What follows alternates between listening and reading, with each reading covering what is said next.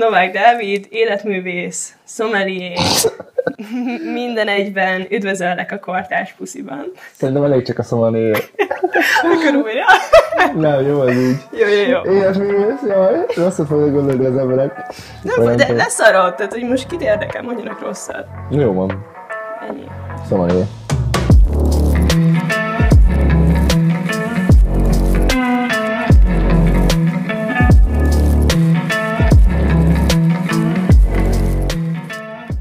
Hogyan lettél szomelié? Hogyan Hogyan lesz valaki szomelié? Mesélj erről. Hú. Hát ez nagyon régre megy már vissza egyébként. 2015-6 környékén kezdtem el valamilyen szinten ezzel foglalkozni. Emlékszem, hogy 16 januárjában kezdtem el dolgozni egy étteremben, ahol már alapvetően így érdekeltek a borok, mert egyik barátommal ö, elkezdtünk kóstolgatni tételeket, aztán így egyre mélyebbre mentünk ebben a témában, de nem volt tudod semmilyen képzése mögött, hanem inkább csak tudod így, így a, felszedtem a tudást, ahogy így mentem az úton, és akkor elég rosszul fizettek azon a helyen.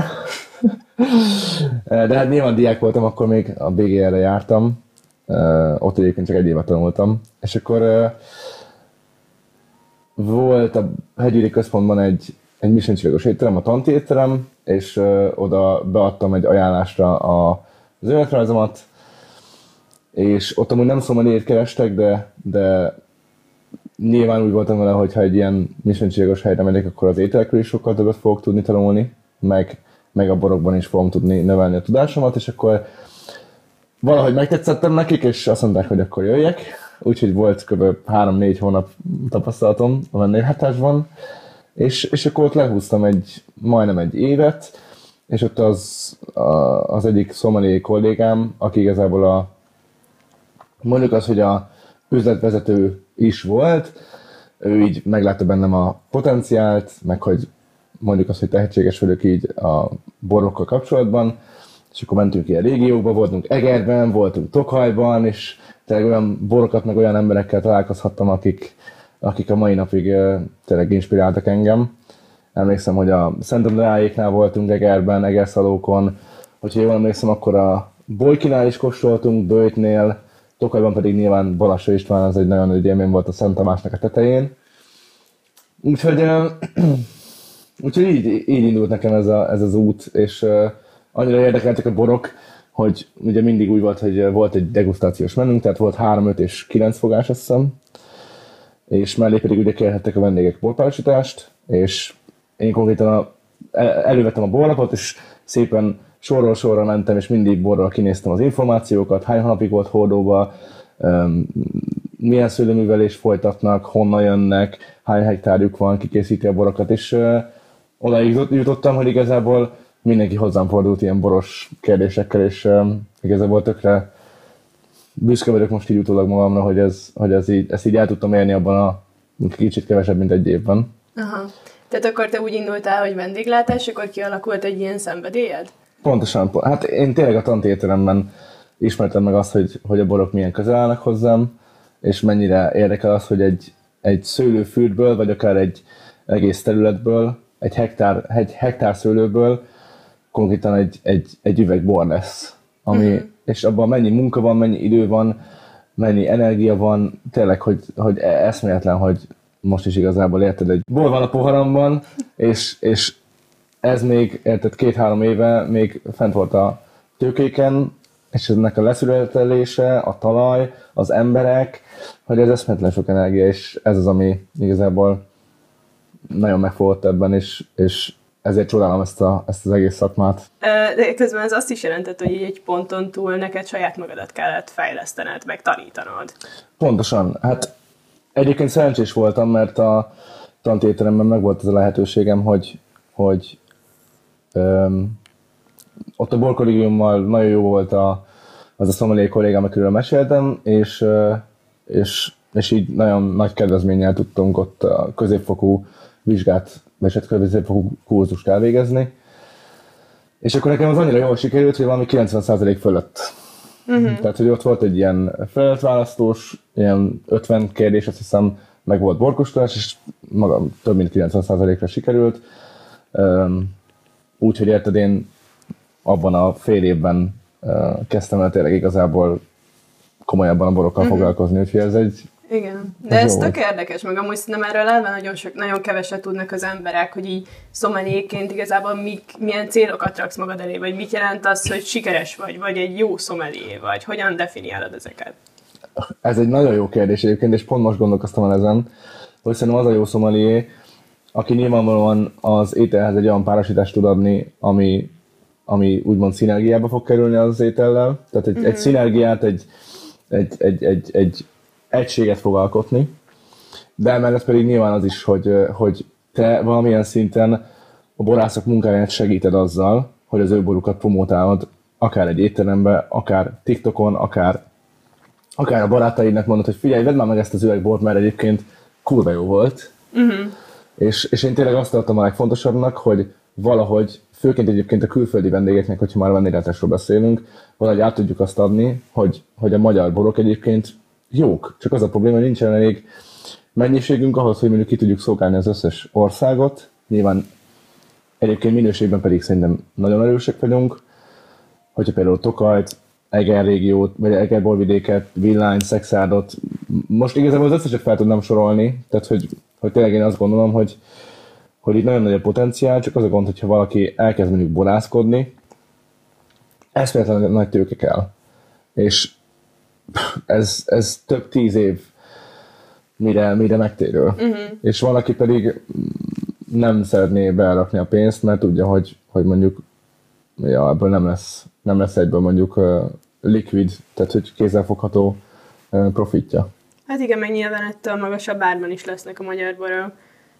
Mm, összehasonlítva mm, lehetséges egyébként, de például egy aszúér nem is nem is gondolnám, hogy kevesebbet kéne fizetnünk, mint 10 ezer forint. Mm-hmm. Nyilván ez, ez, ez, egy olyan dolog, hogy sajnos vannak olyanok, akik a szupermarketben 3000 forintért eladnak egy, egy üveg asszút, ami szerintem eléggé higítja a piacot. De hát figyelj, van, aki mondjuk ezt szeretné fogyasztani. De tényleg azt gondolom, hogy, hogy, hogy a legfontosabb munkája egy szomalének az az, hogy, hogy, hogy alázatosan a pincészeteket és a borászatoknak a munkáját próbálja azzal segíteni, hogy, hogy úgymond szájról szájra terjeszti, terjeszti azt, a, azt a tudást, meg azt a, azt a munkát, amit igazából ezek a borászok beletesznek abba, hogy egy hm. üvegbort meg elkészítsenek, és ilyen jó minőség. Ezt szerintem ez nagyon jól hangzik, csak hogy közben meg Magyarországon kifejezetten így a magyar borokat valamilyen szinten divat lehet kritizálni. Neked mennyire fontos ez egyébként így a közösségi média meg a te munkásságodban ezeket a magyar borászokat, meg borokat promotálni és támogatni, azokról beszélj? Nekem, nekem ez a legfontosabb. Nyilván most azt is meg lehet említeni, hogy vannak tehát egyébként a borfogyasztás Magyarországon egyfolytában csökken évre évre.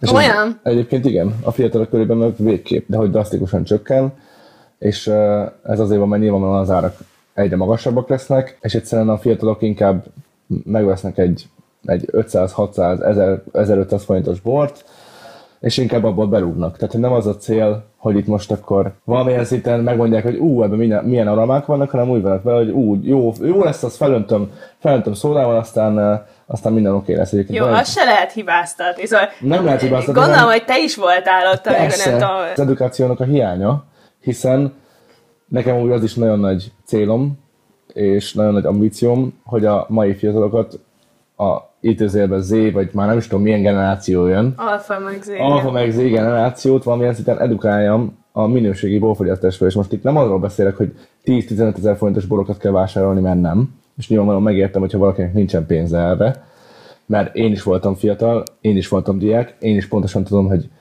hogy hónapról hónapra ér az ember általában. Le kell húzni az instant előtt az írsait, így van. ja, ja. És, és pontosan tudom, hogy mind mennek keresztül a mai fiatalok, és ennek ellenére szeretném őket egy kicsit ösztönözni arra, hogy próbálnak meg mondjuk 3 és 4 ezer forint környékén vásárolni borokat, mert olyan pincészetektől, amik mondjuk kisebbek, és, és nincsen mondjuk meg nekik az a marketing stratégiájuk, vagy nincsen olyan jelenlétük social médián, hogy mondjuk, érted, annyira tudják promotálni magukat, mint mondjuk egy, egy nagyobb pince. Uh-huh. és hogyha a követőidet nézed, meg azokat, akikkel interaktálsz, meg a kóstolókon, meg hasonló, akkor mennyire látod azt, hogy meg tudod érinteni ezt a fiatalabb korosztályt?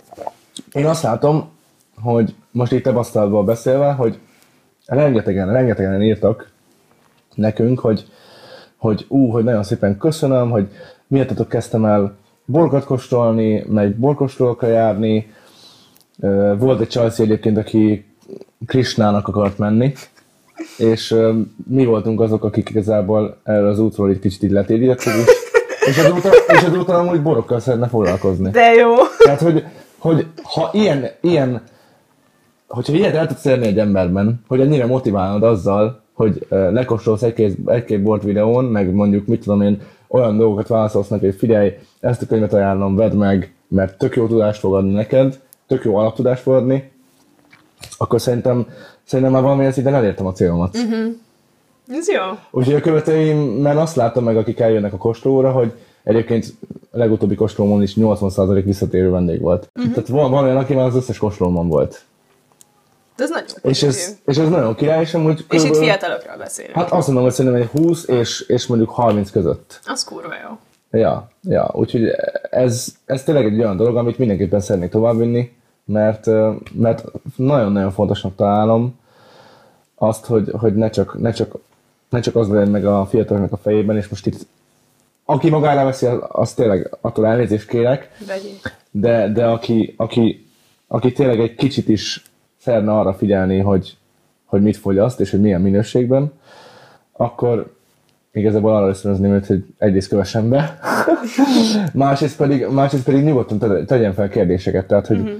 én mindig ott vagyok, és mindig is mondom a követőimnek, mindig is mondom az- azoknak, akik eljönnek a kóstolóimra, hogy srácok, bármikor, bármikor keresedek, én mindig ott maradok a kóstolók után, kicsit iszogatni az emberekkel, mert azt gondolom, hogy, hogy igazából ez az, ami what makes a difference uh-huh. szerintem a mai világban. Amiben a változást látom, vagy, vagy ami, amiben, amiben ki lehet tűnni a tömeg közül, hogy eszméletlenül, eszméletlenül közvetlen vagy, és nem úgy érezzék a vendégek, akik érted, x ezer forintot kifizetnek a kóstolódra, hogy ja, te csak eljöttél, aztán igazából vége az egésznek, és ha mész el.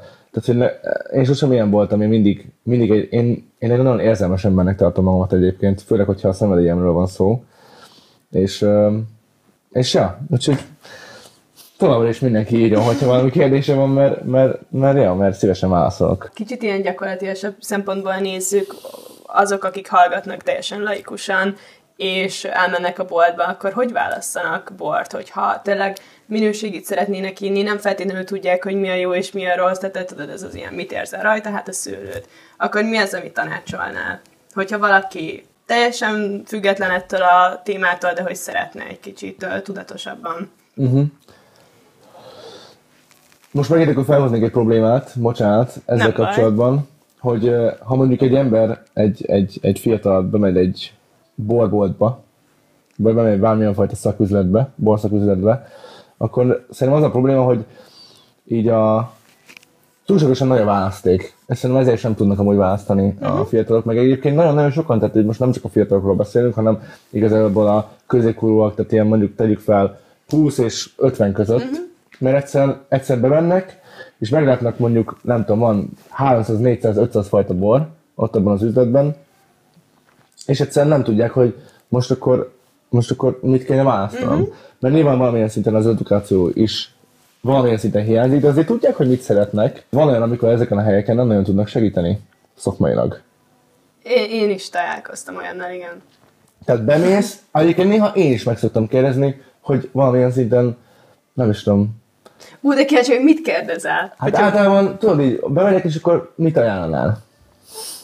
Én ezt mindig meg szoktam kérdezni. Mit Igen. ajánlanál? Mit És mit ajánlanál? mondanak? Hát figyelj, általában aztán van Ez, amit én sosem mernék megkérdezni. Nem? Mert aztán ilyen hülye helyzetbe hoznak, és akkor így nem tudok mit mondani, és már szaladni. Amúgy félek bemenni ilyen helyekre. De, na, na látod, azon, ez, ezt válták ki az ilyen helyek belőled, Pontosan. és ez tök rossz. Igen. Mert, mert azt kéne reprezentálni az ilyen helyeknek, most nem fogok neveket mondani, mert egyébként nagyon tisztelem mindenkinek a munkáját, aki, aki létre tudott hozni valamilyen szaküzletet vagy ilyet, tényleg tisztelem, de, de, de na hát ez az, amit te mondtál, hogy tényleg így valahogy egy kicsit így feszélyezve vagy, hogyha mondjuk uh-huh. bemész, mert, mert nem, nem tudod biztosan, hogy megbízhatsz abban a személyben a képen idézőjelbe kiszolgál. A másik pedig az, hogy most érted, ott már azért nem az ilyen 1000 forintos borokat adják, hanem mondjuk nem tudom, 2-3 ezer forint mondjuk egy szaküzletben. Uh-huh. Hogyha bemész mondjuk egy spárba vagy egy Lidlbe, akkor nyilván ott tudsz 1000 forintért is vásárolni. Egyébként vannak jó borok a Lidlben. Igen, tudom. Én azt tudom tanácsolni az embereknek, hogy egy picit, picit nézzenek azután, egyrészt definiálják azt, hogy mit szeretnek.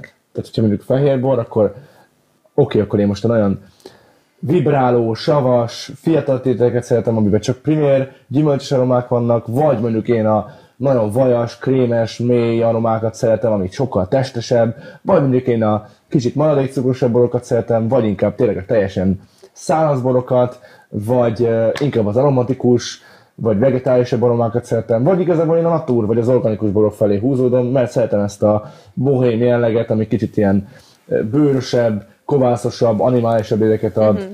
Tehát, hogy, hogyha ezt, ezt meg tudja fogalmazni az ember, hogy vörösborban és fehérborban mit kedvel, vagy mondjuk akár egy buborékosban, akkor sokkal könnyebb lesz neki is, hogyha bemegy egy ilyen helyre, mert azt mondom, hogy figyelj, én egy magyar pesgőt szeretnék inni, amiben van egy kicsi maradékcukor, és nem teljesen száraz. Akkor egyből lehet így ajánlani bármit. Mm-hmm.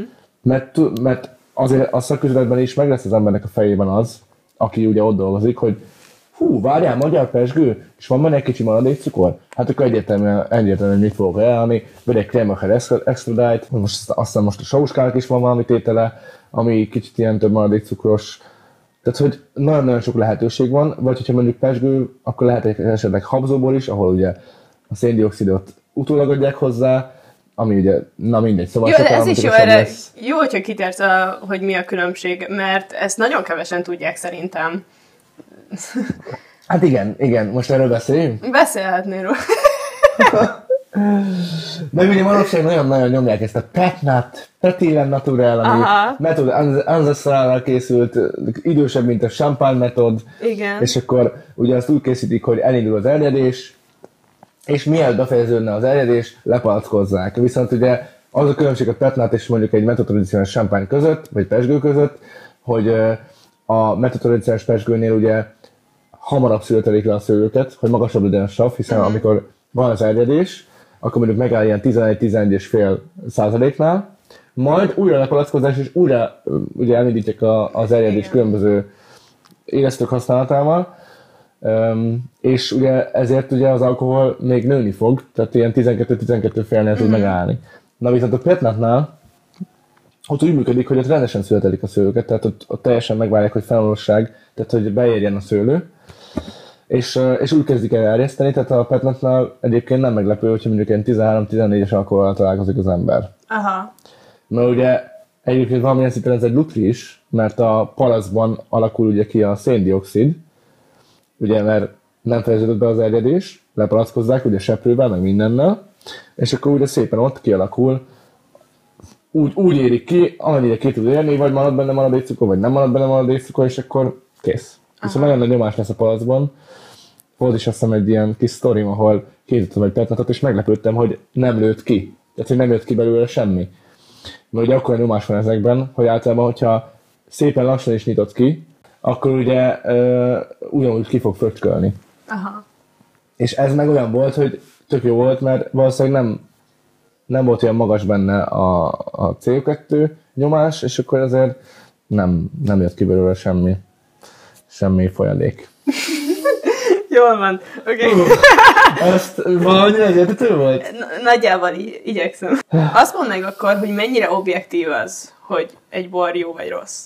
Hát nyilván, hogyha azt nézzük, hogy milyen komplex egy bor, meg nyilván, hogyha különböző, tudod, vannak ezek a pontozások, a Wine Spectator, Decanter, Jancis Robinson, Robert Parker, és még nem is tudom mennyi, különböző más országokban, meg ugye van itt van a Vince, meg van itt van a Levers, tehát hogy annyiféle pontozási rendszer van, ott nyilvánvalóan próbálnak úgy pontozni a szomaliék, hogy megnézik a struktúráját az egész eh, bornak. Tehát mondjuk megnézik a savat, megnézik az alkoholt, megnézik a tannint, hogyha mondjuk fölös borról van szó, a lecsengést, milyen, mennyire van összhangban mondjuk a tétel, mennyire gyümölcsös, ugye egy bort úgy lehet eltartani, hogyha, hogyha a gyümölcsös a tétel, és hogyha van elég sav, ami ugye igazából uh-huh. el tudja tartani a tételt.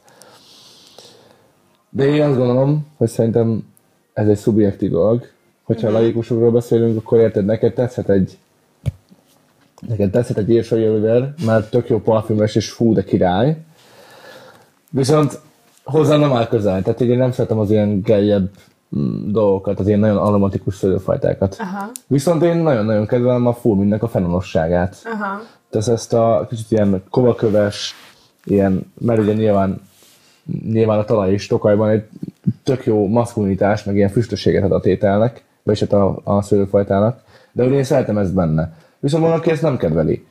Tehát, hogy ez, Én, ez szerintem ez tökre szubjektív, hogy most akkor mennyi cukor jó abban a borban, vagy mennyi maradék cukor, mennyi sav, de, hogy például kicsit héjon is áztatják a tételt, vagy mondjuk egész fűtesen péselik, vagy erjesztik, az is egy más dolog. Tehát, hogy sajnos, sajnos azt tudom mondani, hogy bármennyire próbálom azt mondani mindig a videókban, hogy ez objektív, meg hogy ez meg az meg az, a saját ízlésünket reprezentáljuk általában, meg az oldalamon is általában tényleg azok a tételek, amiket kirakok, azok igazából nekem nagyon-nagyon közel állnak a, az ízlésemhez, és, és úgy gondolom, hogyha valaki már megismerte az ízlésemet, akkor tudni fogja, hogy ez valószínűleg neki is tetszeni fog. Uh-huh.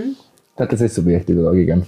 Egy kicsit, egy kicsit edukáltabb laikus, meg tudja mondani, hogy szerintem most ez jó bor, vagy nem. Tehát én is meg tudom erről a borról mondani, amit van a poharamban, hogy, hogy, hogy érted, hogy ez egy, hogy ez egy tök jól iható bor, igazából nem egy túl gondolós tétel, de, de érzed azt, amikor nem olyan odafigyeléssel volt készítve a tétel, vagy nem olyan hordót használtak, vagy nem olyan szőlőket válogattak ki, tehát, hogy ezeket mind lehet érezni a borban, ez a része objektív, viszont az, hogy kinek tetszik az, hogyha mondjuk málás a tétel, vagy mondjuk cseresznyés, vagy inkább a pirosbogyós irányba megy, vagy a másik oldal, ami meg inkább az ilyen teltebb, mélyebb, fekete bolyósabb, tehát hogy ez abszolút, abszolút ízlés kérdése. Uh-huh. De a struktúrát a tételnek azt, azt objektíven kéne, vagy kell meg, meg, megítélni. Ezt mondtam most, hogy a Matua biztos ez a kedvenced, mi? Ezt mondtad? Aha, Tényleg ezt mondtad? aha. Nem is hallottam, hogy ezt mondtad, de igen, pont ez a kedvencem. igen. Tényleg a Matua? Aha. Jó, most már ilyen 6-7 ezer forint körül van. Nagyon durva, ja, ja. De figyelj, na a Matua az tipikusan olyan, ami full technológia, minden évben ugyanazt a minőséget és, és lehet, hogy mennyiségben egyre többet csinálnak, most ezt pontosan nem tudom, de hogy mindig ugyanazt a minőséget, ezt a nagyon behízelgő aromákat adja, ami tipikusan olyan embereknek, vagy olyan emberekre van célozva, akik azt gondolnak, hogy értenek a borhoz, Elfogadom, nem már. de, de közben pedig közben pedig nem. Tehát, hogy a full laikusnak, aki érted, beleszagolja, és mondja, hogy ah, ez kurva jó, milyen aromatikus, úristen, milyen izé vágófüles, jó, ott van a bodza, ott van a trópusi gyümölcs, ott van minden, milyen jó sava van, úristen, de jó. Tehát, hogy szerintem, hogyha, hogyha hogy tényleg meghallgatja ezt az ember, aki, Itt van a vége az adásnak. aki, aki a maturát kedveli, és ezt meghallgatja. Mi a bajom? Na látod, most hol van itt a szubjektivitás? Mi a bajom a tuával? Én, azért nem, én, nem, én nagyon nem kedvelem a maturát. Én nagyon nem kedvelem.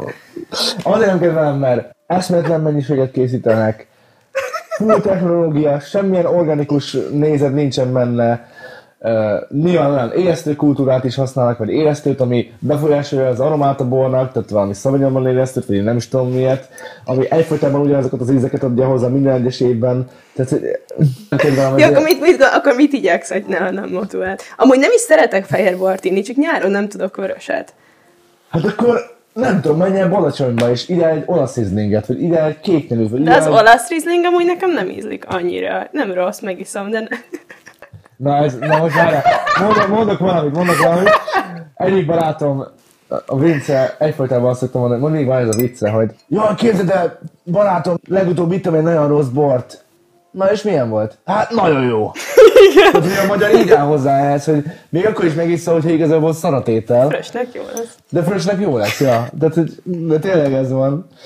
De hogy, de hogy Magyarországról, főleg Tokajból, érted, most lehet, hogy nem mindenki kedveli ezt a nagyon mély mineralitást, ami De én ezt egyáltalán nem kedvelem, Dávid. De onnan is vannak jók, amik sokkal... Ma például Balas Istvánnak a kacsája. Na, az kurva jó.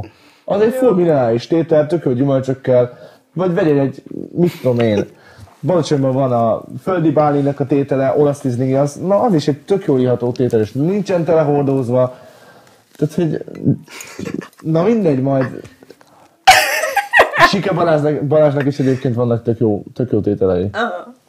amik elérhető áron vannak, meg van ez a Béla és Bandi, azt hiszem, ez a kis, Azt, azt ismerem. kis traktor van rajta. Azt ismerem. Inkább így olyan szavanyomlant. Le, Jó, nem azt mondom, hogy, hogy izé halára vedelem a matuát, mint hogyha nem lenne holnap. Azt mondom, én, én ezt szeretem. De Hogy... azért mondjuk azt, hogy de inkább.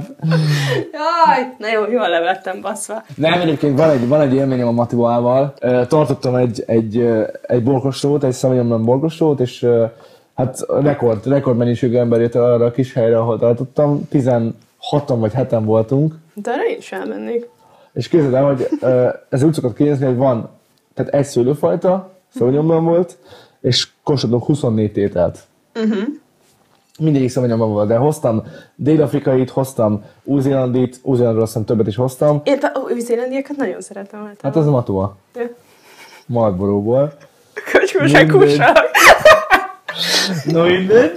A új-Zélandról volt, volt egy, volt kettő Franciaországból, az egyik Sancerről, a másik pedig Puy, Puy Fumé volt, azt hiszem. Mindig azt szoktam csinálni, mondjuk fele-fele arányban van külföldi és magyar. Ugye vakon kóstoltunk minden. Az első helyzet Konyárinek a szavanyomlanja lett, ami egyáltalán nem volt fajta jelleges, tehát konkrétan, hogyha vakon beleszagoltam, úgy gondoltam, hogy ez egy furmin. Igen. De kurva jó volt egyébként. Valószínűleg azért nyerte meg, mert nem volt Sauvignon most már mindenki szerintem utált onnan a Sauvignonnal, nem mindegy.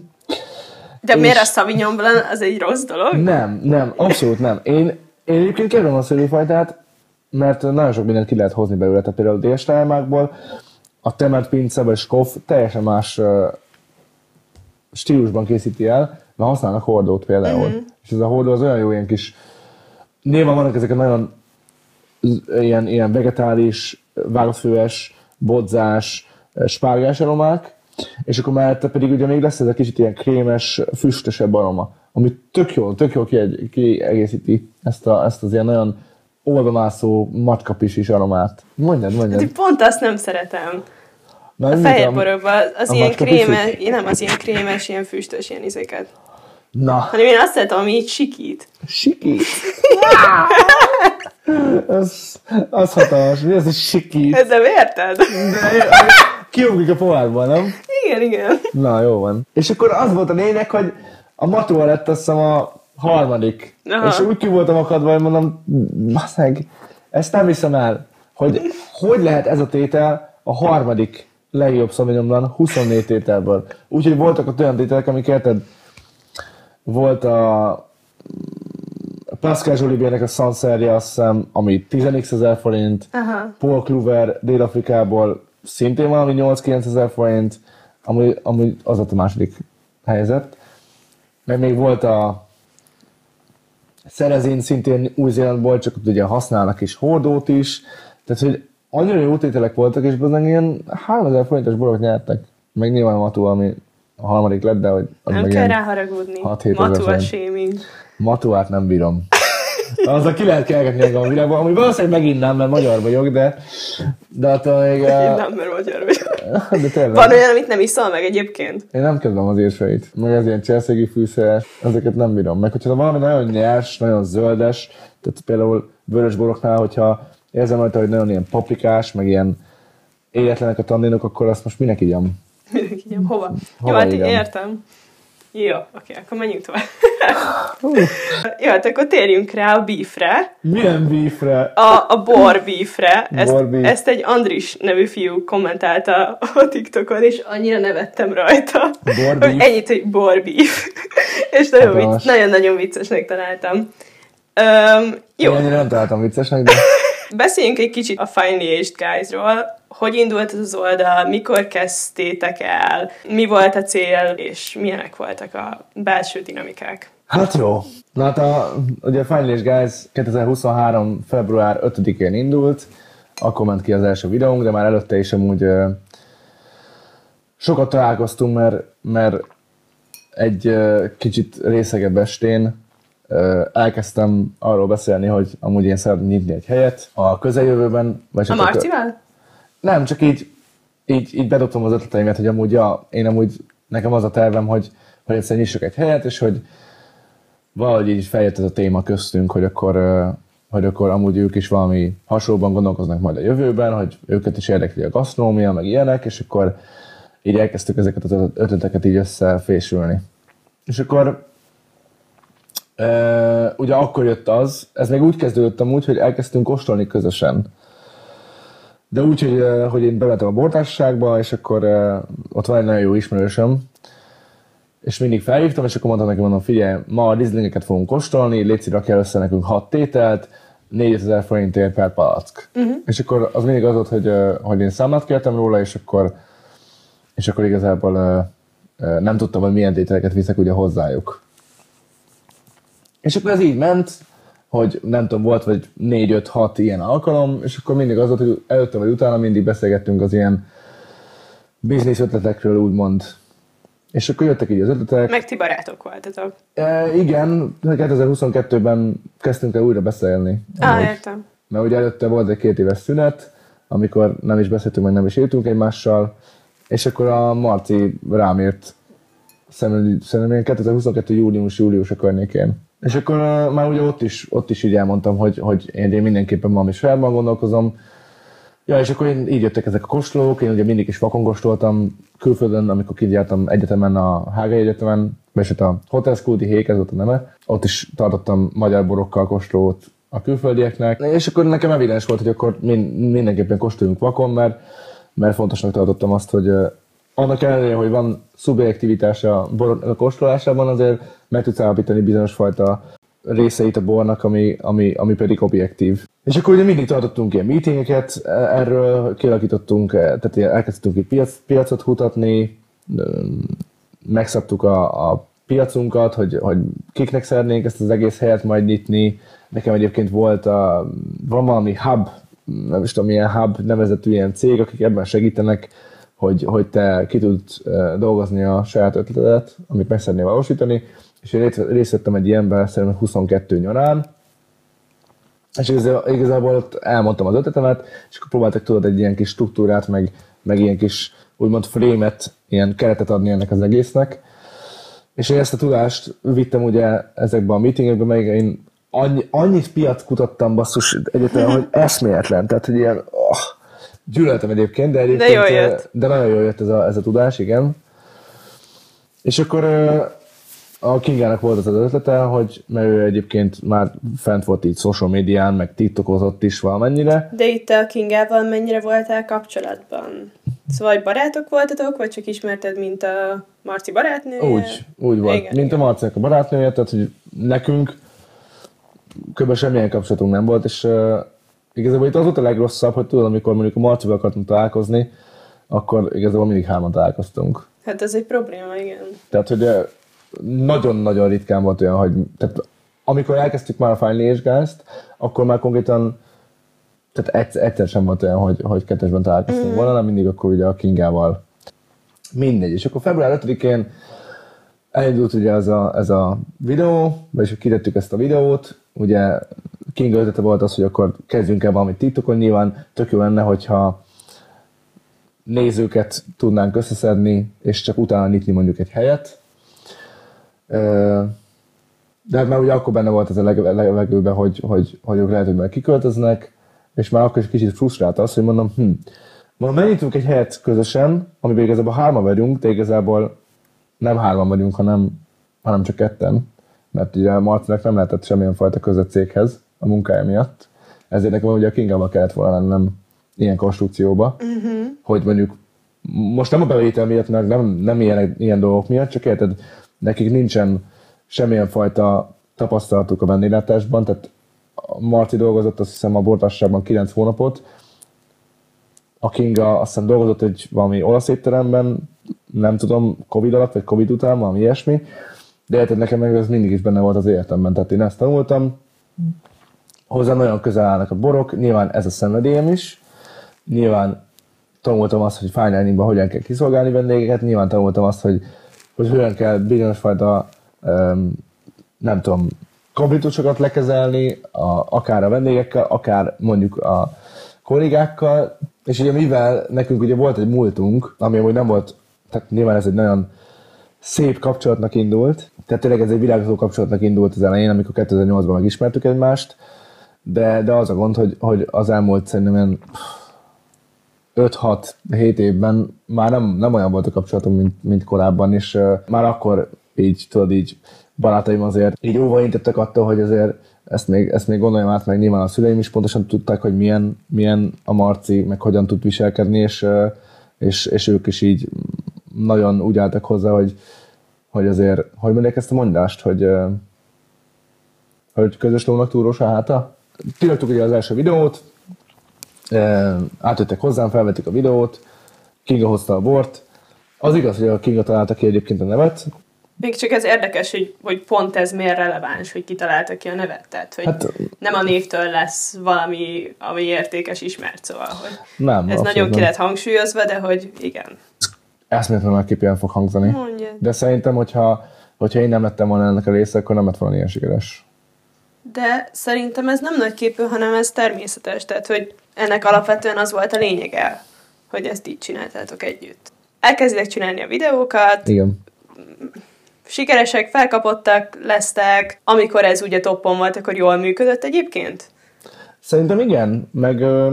Mármint így a színfalak mögött, mondjuk így. Szerintem igen. Ugye az elején, az első, első, első egy-két hónapban ugye mindig az volt, hogy nekünk kellett ugye vásárolnunk borokat, és ugye ezt mindig a Kinka intézte. A Marci meg ugye intézte a vágásokat, én pedig ugye folyamatosan próbáltam ugye mindenkit bejutatni mindenfajta kóstolóra, mert hát nekem pedig ez a kapcsolatrendszerem volt benne az egészben, meg az én naptáram szerint dolgoztunk, ami igazából egy tök jó naptár volt, egy ilyen, voltak a napok, a különböző sorozataink, ugye volt a Vajmai ma alapozó sorozat, extra content, meetingenk, és az volt a jó, hogy mindenhol be volt írva, hogy mikor mit posztolunk ki.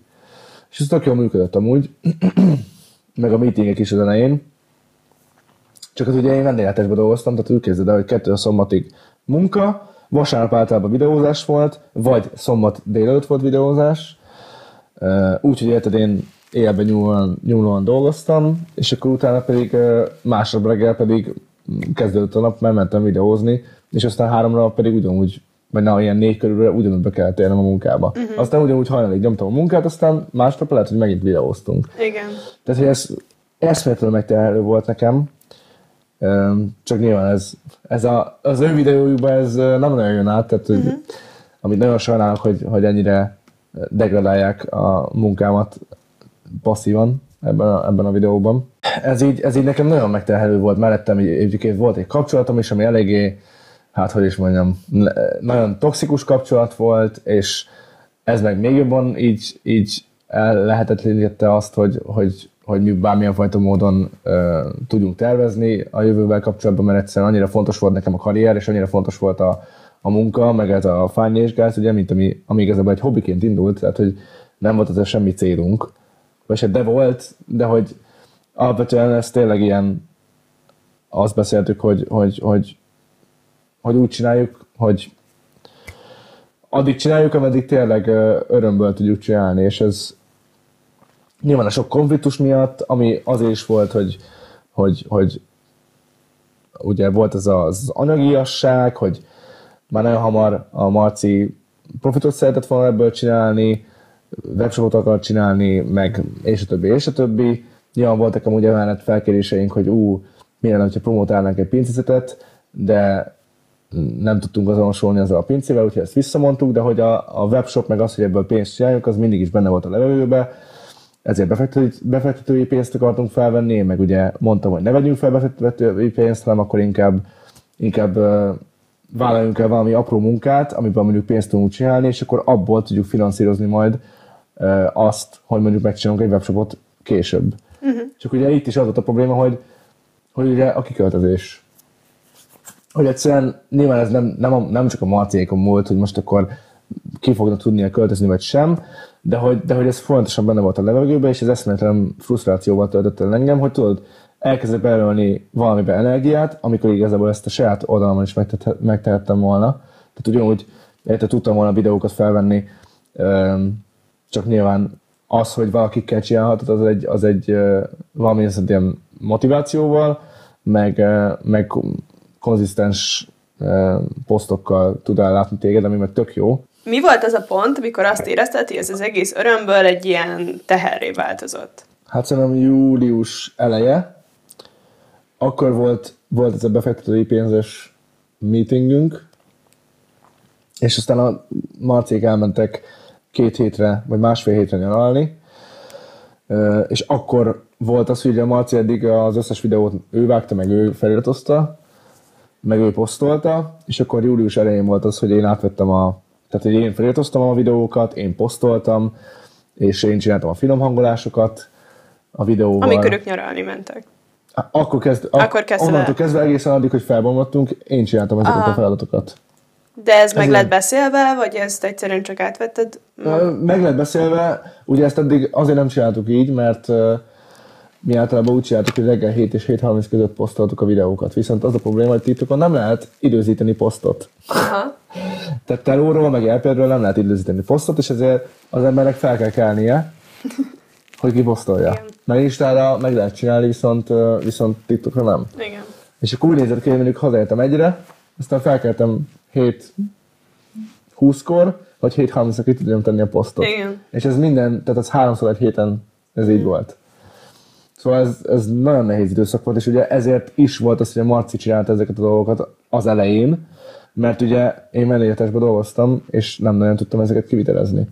De aztán nyilván átvettem, és ezzel nem volt problémám, csak, csak ja, akkor éreztem azt, amikor tényleg ez a céget akartunk alapítani, aztán, aztán nem tudtunk céget alapítani, mert ugye nyilván volt ez a konstrukció, és ezért is betettem azt fel, mondom, mi lenne, hogyha érted, 50-50%-ba részesednénk, nem a bevétel miatt csináltam, hanem azért, hogy ne tudjanak egy olyan dolgokba kitenni engem idővel, vagy érted, bármi lehet, a Kingával szétmehetnek, és akkor érted, a Kinga van benne a cégbe velem, az most akkor hogy nézett volna ki, hogyha mondjuk bármilyen konfliktus van köztük, akkor én ezt most hogyan kezeltem volna a jövőben? Tehát te attól féltél igazából, hogy akkor, hogyha bármi történik, költözés, kapcsolat, nem tudom mi, akkor te kimaradsz a dologból, amit együtt építettetek fel? Hát ettől is féltem, igen, meg attól is, hogy, hogy, hogy tényleg nekem ez az életem, és nekem nincsen érted mellette állásom, vagy ilyen, tehát nincsen teljes állásom, és nem hobbi, hobbiként csinálom ezt, hanem én ebben eszméletlen sok időt, eszméletlen sok energiát öltem bele, Aha. és, és nem akartam azt, hogy egy ilyen dologból engem idővel ki tudja miért, kitegyenek. Nyilván itt a bizalom része az, az nem teljesen volt meg. Hát igen. Tehát, hogy akkor ez itt egy sokkal mélyebb probléma. És akkor mi történt? Én május végén ö, egyéni vállalkozó lettem, uh-huh. hogy tudunk számlázni. Tehát akkor könyvelő, különböző adók, tehát minden nekem kellett ezek közül fizetnem, és uh, itt már nem állt fent az, hogy 50 százalék, mert uh, érted, a kiadásokat mind én csináltam a saját egyéni vállalkozásommal, amivel nincsen probléma, csak hogy, csak hogy a munka viszont nem volt úgy, úgy felosztva abban az időben. Na, és akkor a legjobb része az az volt, hogy amikor hazajöttek a nyaralásból július végén, nem, július közepén, bocsánat, akkor volt egy meetingünk, és akkor ugye egy ilyen update meeting volt, ami arról volt, hogy mi történt az elmúlt hetekben, mert ugye itt a, mindent átvettem, tehát a, az e-maileknek kezelését, Instagram üzeneteket, kommenteket, a TikTok kommenteket, azokat mindig én, én kezeltem. Ezen a meetingen én ugye mondtam, hogy mondom, el fogok mondani az akkori munkahelyemen, és, és inkább ez a szabadúszó leszek. És ez a lényeg, hogy, hogy akkor kifejezték azt, hogy akkor ők nem szeretnék ezt az egészet tovább vinni. Hogy Ezt mondták ők. igen, hogy szeptemberben ö, derül ki, hogy most akkor kiköltöznek vagy sem, és addig minden projektet szüneteltessünk, és egy kézbe kerüljenek a különböző social media oldalak, hogy, hogy tényleg, hogyha az van, hogyha mondjuk ők kiköltöznek, akkor ez, ez igazából egy kézben legyen, és akkor Marci azt javasolt, hogy én legyek ez. Mondtam, hogy jó, oké, akkor én fogom vinni az összes én fogok, én fogok válaszolni az üzenetekre, én fogom kezelni a dolgokat, tehát onnantól kezdve De várj, ez azt jelentette, hogy akkor a Finance Guys-ot azt te viszed tovább egy személyben? Vagy csak reagálsz a dolgokra? rea- reagálok a dolgokra, viszont ö, szeptemberben, amikor kiderül, hogy most akkor pontosan mi lesz, és hogyha kiköltöznek, a Marci kifejezte, hogy ő nem szeretne ö, így a Finance Guide-ban részt venni, mert hogy, mert, hogy, mert hogy nem akarna szétszakadni, és hogy mondta, hogy ő, hogy ő kicsit frusztrálva érzi magát azért, és nem is frusztrálva érzi magát, csak hogy így nem tudja, hogy hogyan reagáljon a különböző megkeresésekre, uh-huh. amik mondjuk a nézőktől, vagy, vagy akik a követőktől jönnek. És akkor én megmondtam, hogy mondom, I'm more than happy to take over. Mert a, nyilván, mert én imádok, érted, emberekkel mhm. beszélgetni, kommunikálni, válaszolni a kérdéseikre, tehát hogy nekem ez mindig is közel állt szerintem a személyemhez. És akkor úgy voltam, mert mondom, ez tök jó, király, akkor vigyük tovább, és akkor abban egészen, tehát ez a, ez a legjobb részem hogy az egésznek, hogy tehát július közep a vége fele volt ez a, ez a beszélgetésünk. Amikor megbeszéltétek azt, hogy ha ők kiköltöznek, akkor abba adjátok. Hát nem azt, én vihetem akkor tovább. Igen. Igen. De együtt, a közös munkát abba adjátok. Igen, igen, igen. És tehát július végét, július közben vég, nem, igazából július eleje. Július elejétől egészen addig, ameddig uh, majd mindjárt ide el is rátérek erre a szeptemberi meetingünkre. Tehát egész nyáron semmilyen fajta kontentet, tehát én, én voltam az, aki életbe tartotta ezt az egészet Instagramon például, mert ugye elfogytam a sztoriztam, mindenhol mentem, ilyen születre, olyan születre, ilyen kostóra, olyan kostóra, és ezeket ugye elfogytam, ugye nyilván nem az én oldalamon osztottam meg, mert, mert azt akartam, hogy, hogy tényleg, hogy ez a Financial Guys időzőjében még nem legyen. Um, és nagyon hálás vagyok egyébként a borászoknak, meg a követőknek is, hogy, hogy támogattak minket, mert nélkületek, vagy nélkülük nem ment volna. A legkiábrándítóbb része az az volt, amikor ők elmentek nyaralni, akkor konkrétan másfél hétig nem is lehetett őket elérni. Uh-huh.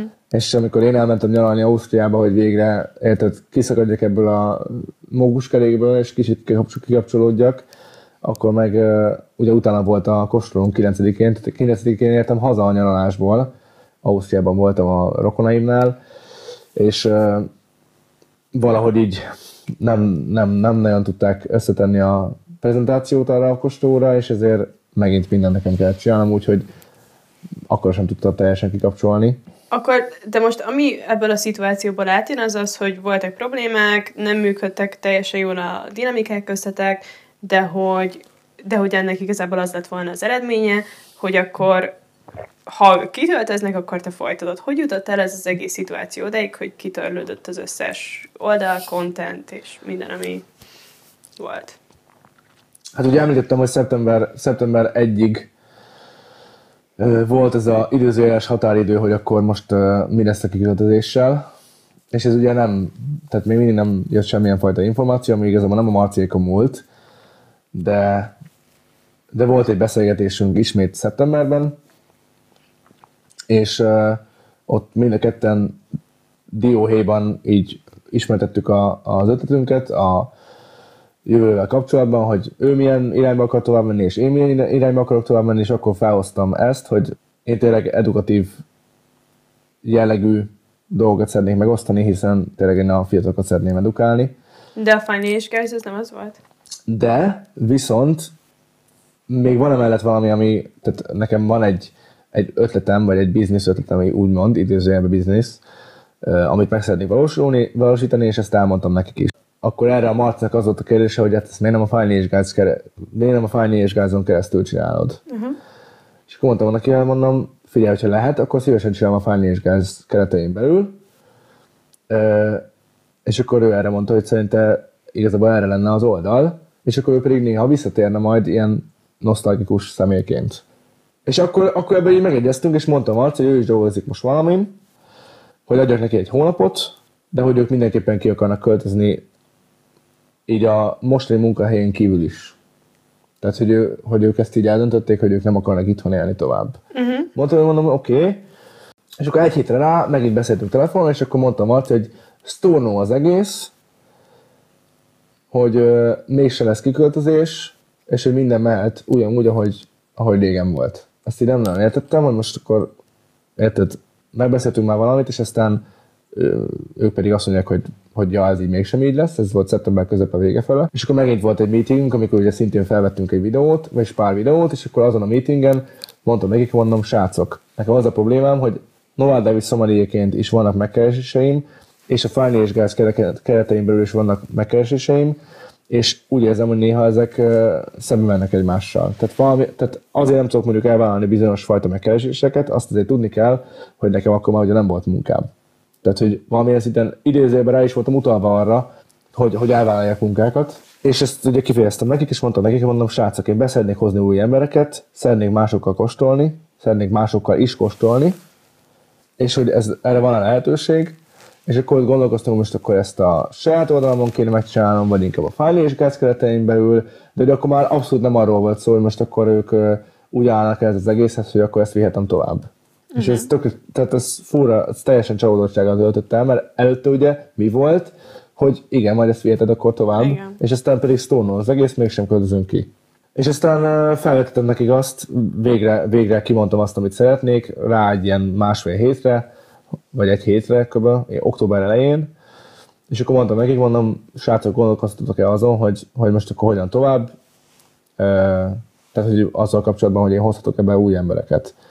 És akkor ö, mondták, hogy igen, mondom, akkor legyen egy találkozónk ezzel kapcsolatban, egy online meeting volt, és ezen a meetingen kifejeztem azt, hogy srácok, én ezt egyedül szeretném csinálni, van erre lehetőség, amennyiben igen, milyen megoldást tudunk találni. Szóval te akkor már tudtad, hogy akármi van, nem akarsz velük együtt dolgozni. Pontosan, igen.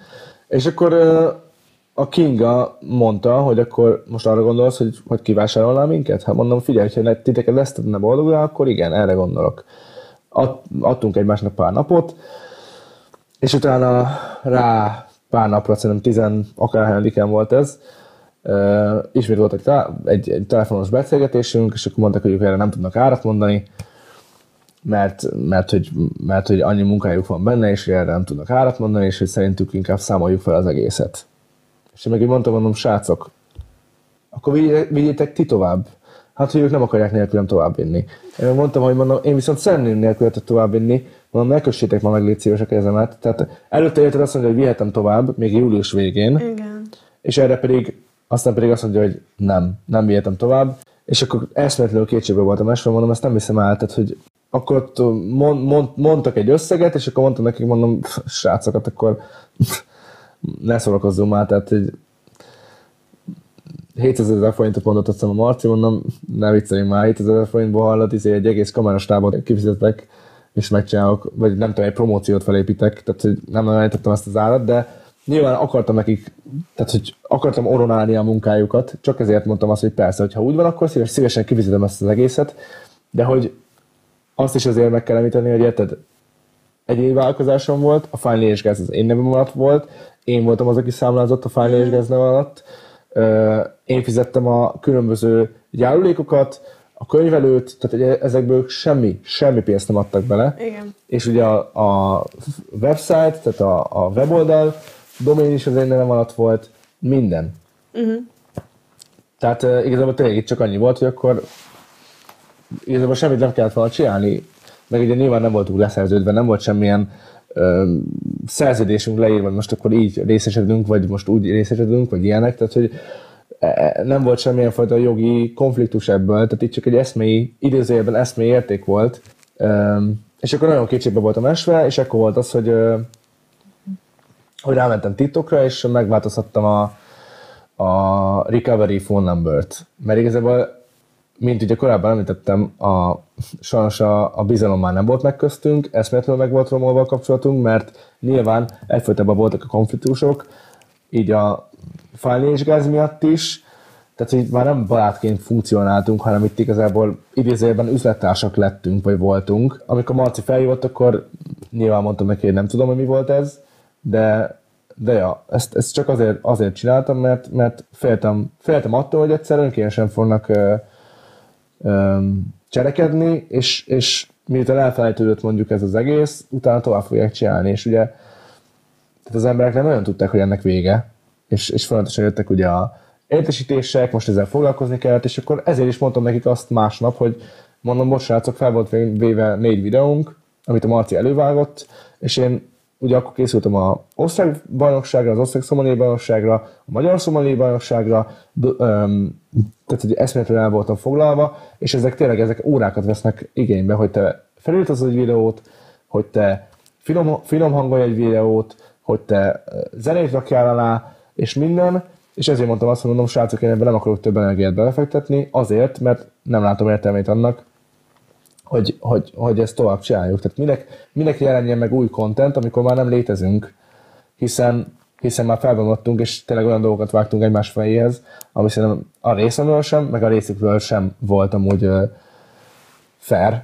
Ilyenkor nem az a logikus megoldás, hogy csináltok egy búcsú videót, és akkor ennyiben hagyjátok az egészet, és átirányítjátok az embereket a személyes oldalatokra? Hát de, és, és fel is vetették, hogy búcsú videót csináljunk, de én nem akartam búcsú videót csinálni, hiszen Itt nem a búcsú videón van a hangsúly, de hogy hogy jutott oda az egész, hogy kitörlődött minden. voltak ezek a dolgok, amire, amiről idézőjelben megegyeztünk, ugye, hogy nem használja senki a file és gáznevet, erről amúgy nem egyeztünk meg, hanem igazából, tehát ők úgy gondolták, hogy megegyeztünk, de igazából ez nem volt így kimondva, nem volt így megbeszélve.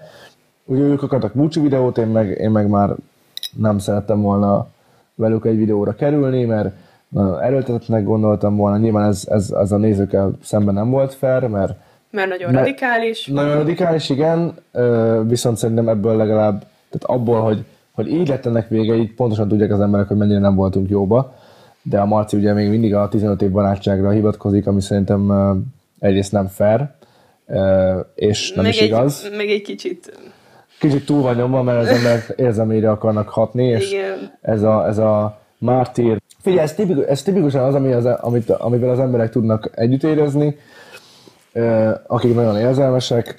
Nyilván, aki, aki meg valamilyen szinten ismer engem, vagy látja azt, hogy mit csinálok naponta, az pontosan tudni fogja, hogy mi az igazság és mi nem az igazság. Ez a mártír szerep, meg ez az áldozat szerep, meg ez a olyan narratíva, hogy, hogy én igazából senki vagyok, és, és a Marci teremtett engem, ami szintén nem igaz. Ennél Jó, de szerintem- figyelj, ez annyira bután hangzik, hogy ezt senki nem vette komolyan, szóval Lehetséges, nem tudom. erre én nem is láttam reakciókat, pedig nézegettem hidd el. Ja, hát inkább arra láttak, hogy én mindent elloptam, az egész ötletet, pedig Na, ar- arra is majd rátérünk. Szóval, storyline.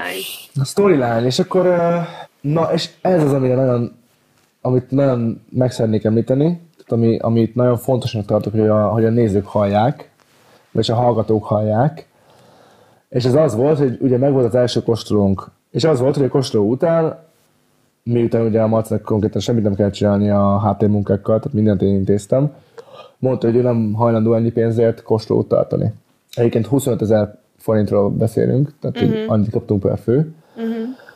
Ebben a Kinga nem volt benne, öm, tehát még ketten a Marcival, és kifejezte azt az agáját, hogy ő, hogy ő nem hajlandó ennyi pénzért kóstolót tartani, és hogy ő, hogy ő nem fog, nem fog életudpát eljönni, és akkor így jött az, hogy én egyedül tartottam ezt a kóstolót, hiszen a Marci nem volt hajlandó ö, eljönni ennyi pénzért, annak ellenére, hogy ugye a kóstoló vagy a videójuk elején mondja, hogy hát ez a DNS-em részét képezi, ez a boros világban, mit tudom én, hát akkor nem tudom, ez mennyire hiteles, hogyha az ember nem hajlandó 25 ezer forintért dolgozni, úgyhogy amúgy nekem akkor ugye nem volt munkám, és én, hogyha úgy lett volna, akkor ingyen is megcsináltam volna, mert pontosan tudtam, hogy a vendégek mennyire nagy örömmel jönnek el egy ilyenre. 28-an jöttek el azon a kos, arra a kóstolóra. És mivel ugye látta a Marci, hogy milyen nagy volt a siker, ezért ugye mondta, hogy hát akkor mi lesz a következő. És ugye mindig az van, hogy a kóstoló végén megkérdezi a, az a csába, akivel együtt dolgozom, hogy na hát akkor hova megyünk következőleg. És akkor mondtam, hogy mondom, akkor villányborvidék. És akkor ugye mondtam, hogy mondom, a villány lesz a következő. Hát, hogy mikor? Hát mondom, november 8-án.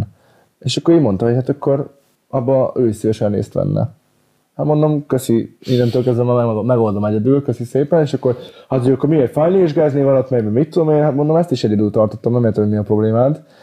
És akkor itt, itt már azért, tehát október 4-én már az eléggé, hát hogy is mondjam, voltak, voltak azért várj, konfliktusok ezzel kapcsolatban. Amikor a Marci nem vállalt el egy kóstolót, Igen. utána őt zavarta az, hogy miért Fájni és Guys név alatt megy. Igen.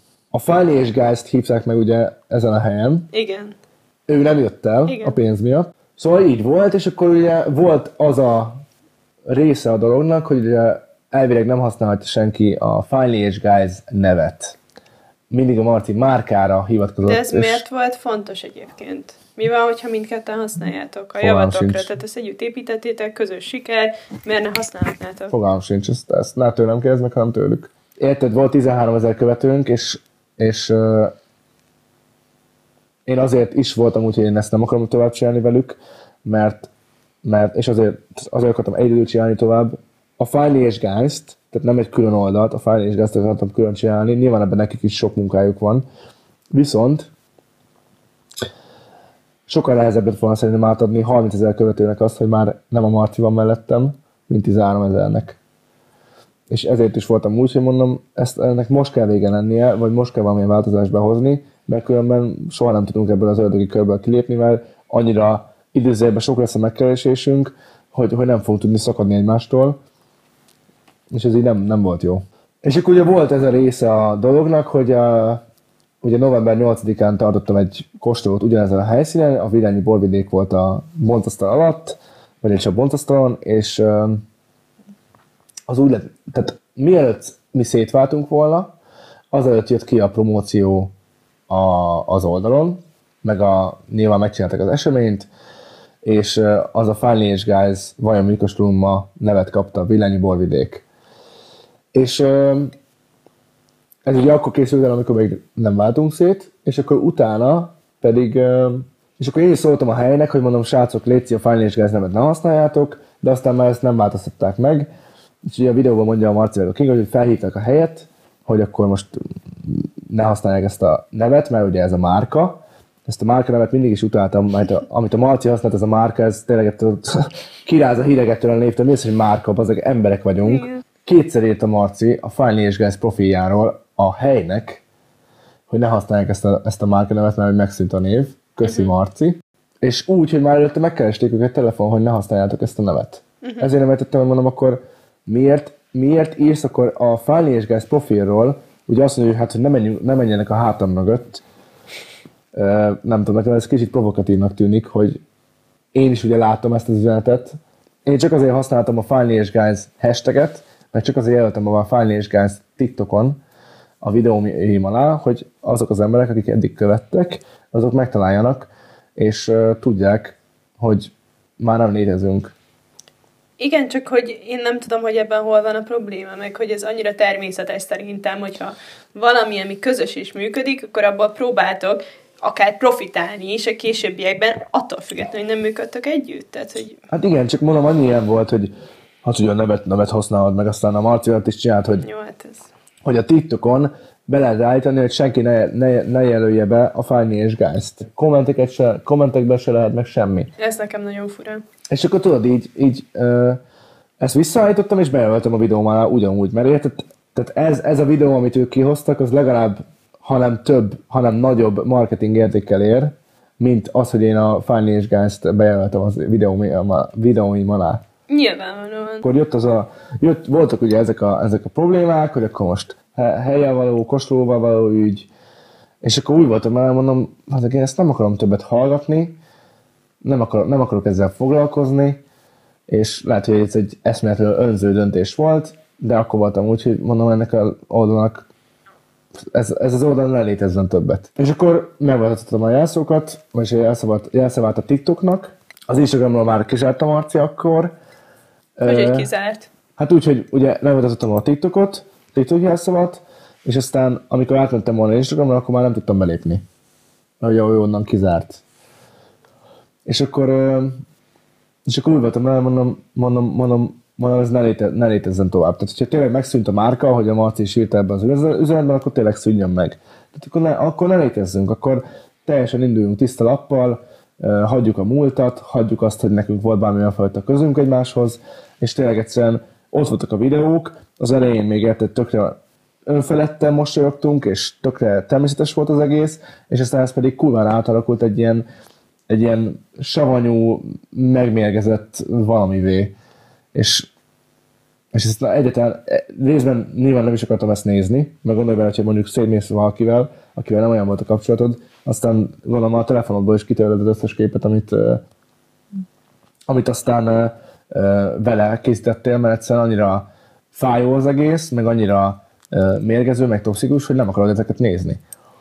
Ráadásul úgy, hogy ugye folyamatosan jöttek követések, folyamatosan jöttek a lájkok, folyamatosan jött minden, mert ugye ez ugyanúgy feldomta az embereknek a For You page-be a videóinkat, tehát hogy ez sosem állt volna meg, tehát ugyanúgy, ugyanúgy követték volna az emberek a Fáni és ugyanúgy nö, növekedtünk volna szépen lassan, nyilván sokkal lassabban, de hogy úgy voltam mondom, basszus, így akkor tényleg szűnjön meg a márka, ne tudjon ő se arra hivatkozni, hogy én használom a nevet, én se tudjak arra hivatkozni, hogy, hogy ő használja a nevet, és akkor ugye amikor felhívott, nyilván nem vettem fel, és aztán rámét, hogy most akkor mit csinálnak, vagy hogy most akkor mi történik. És akkor rájöttem, hogy mondom, most már nem létezik a márka, megszűnt létezni, így már nem tudsz hivatkozni arra, hogy, hogy, a, hogy én használom ezt a nevet. De teljesen letörölted, vagy csak deaktiváltad? Nem, De nem. törölted az Törölt, egészet? Töröltem az egészet. Töröltem az egészet, igen. Megbántad egyébként ezt egyszer, vagy, Nem. vagy soha? Egyáltalán nem. Miattuk, mi- miattuk egyáltalán nem bántam meg. A nézők miatt megbántam, és a nézők felé ez nem volt egy fair döntés, nem volt egy fair húzás, de, de a marciék miatt egyáltalán nem bánom. Tehát az, hogy De hogyha, de hogyha tegyük fel, hogy kilépsz az Instagramból, leállítod az értesítéseket, igen, feljön a For You page-re, de miért, um, miért árt az neked, hogy ezt az emberek nézik? nem, nem árt, alapvetően nem árt, de nem, nem, nem, nem, le akartam ezt az egészet zárni, és úgy gondoltam, hogy, hogy, ez, hogy ez csak így működhet. De miért? Nem tudom, mert, mert, mert én, én ilyennek, ilyennek gondolom magamat, hogy tényleg csak úgy tudok lezárni dolgokat, hogyha, hogyha teljesen megszűnik.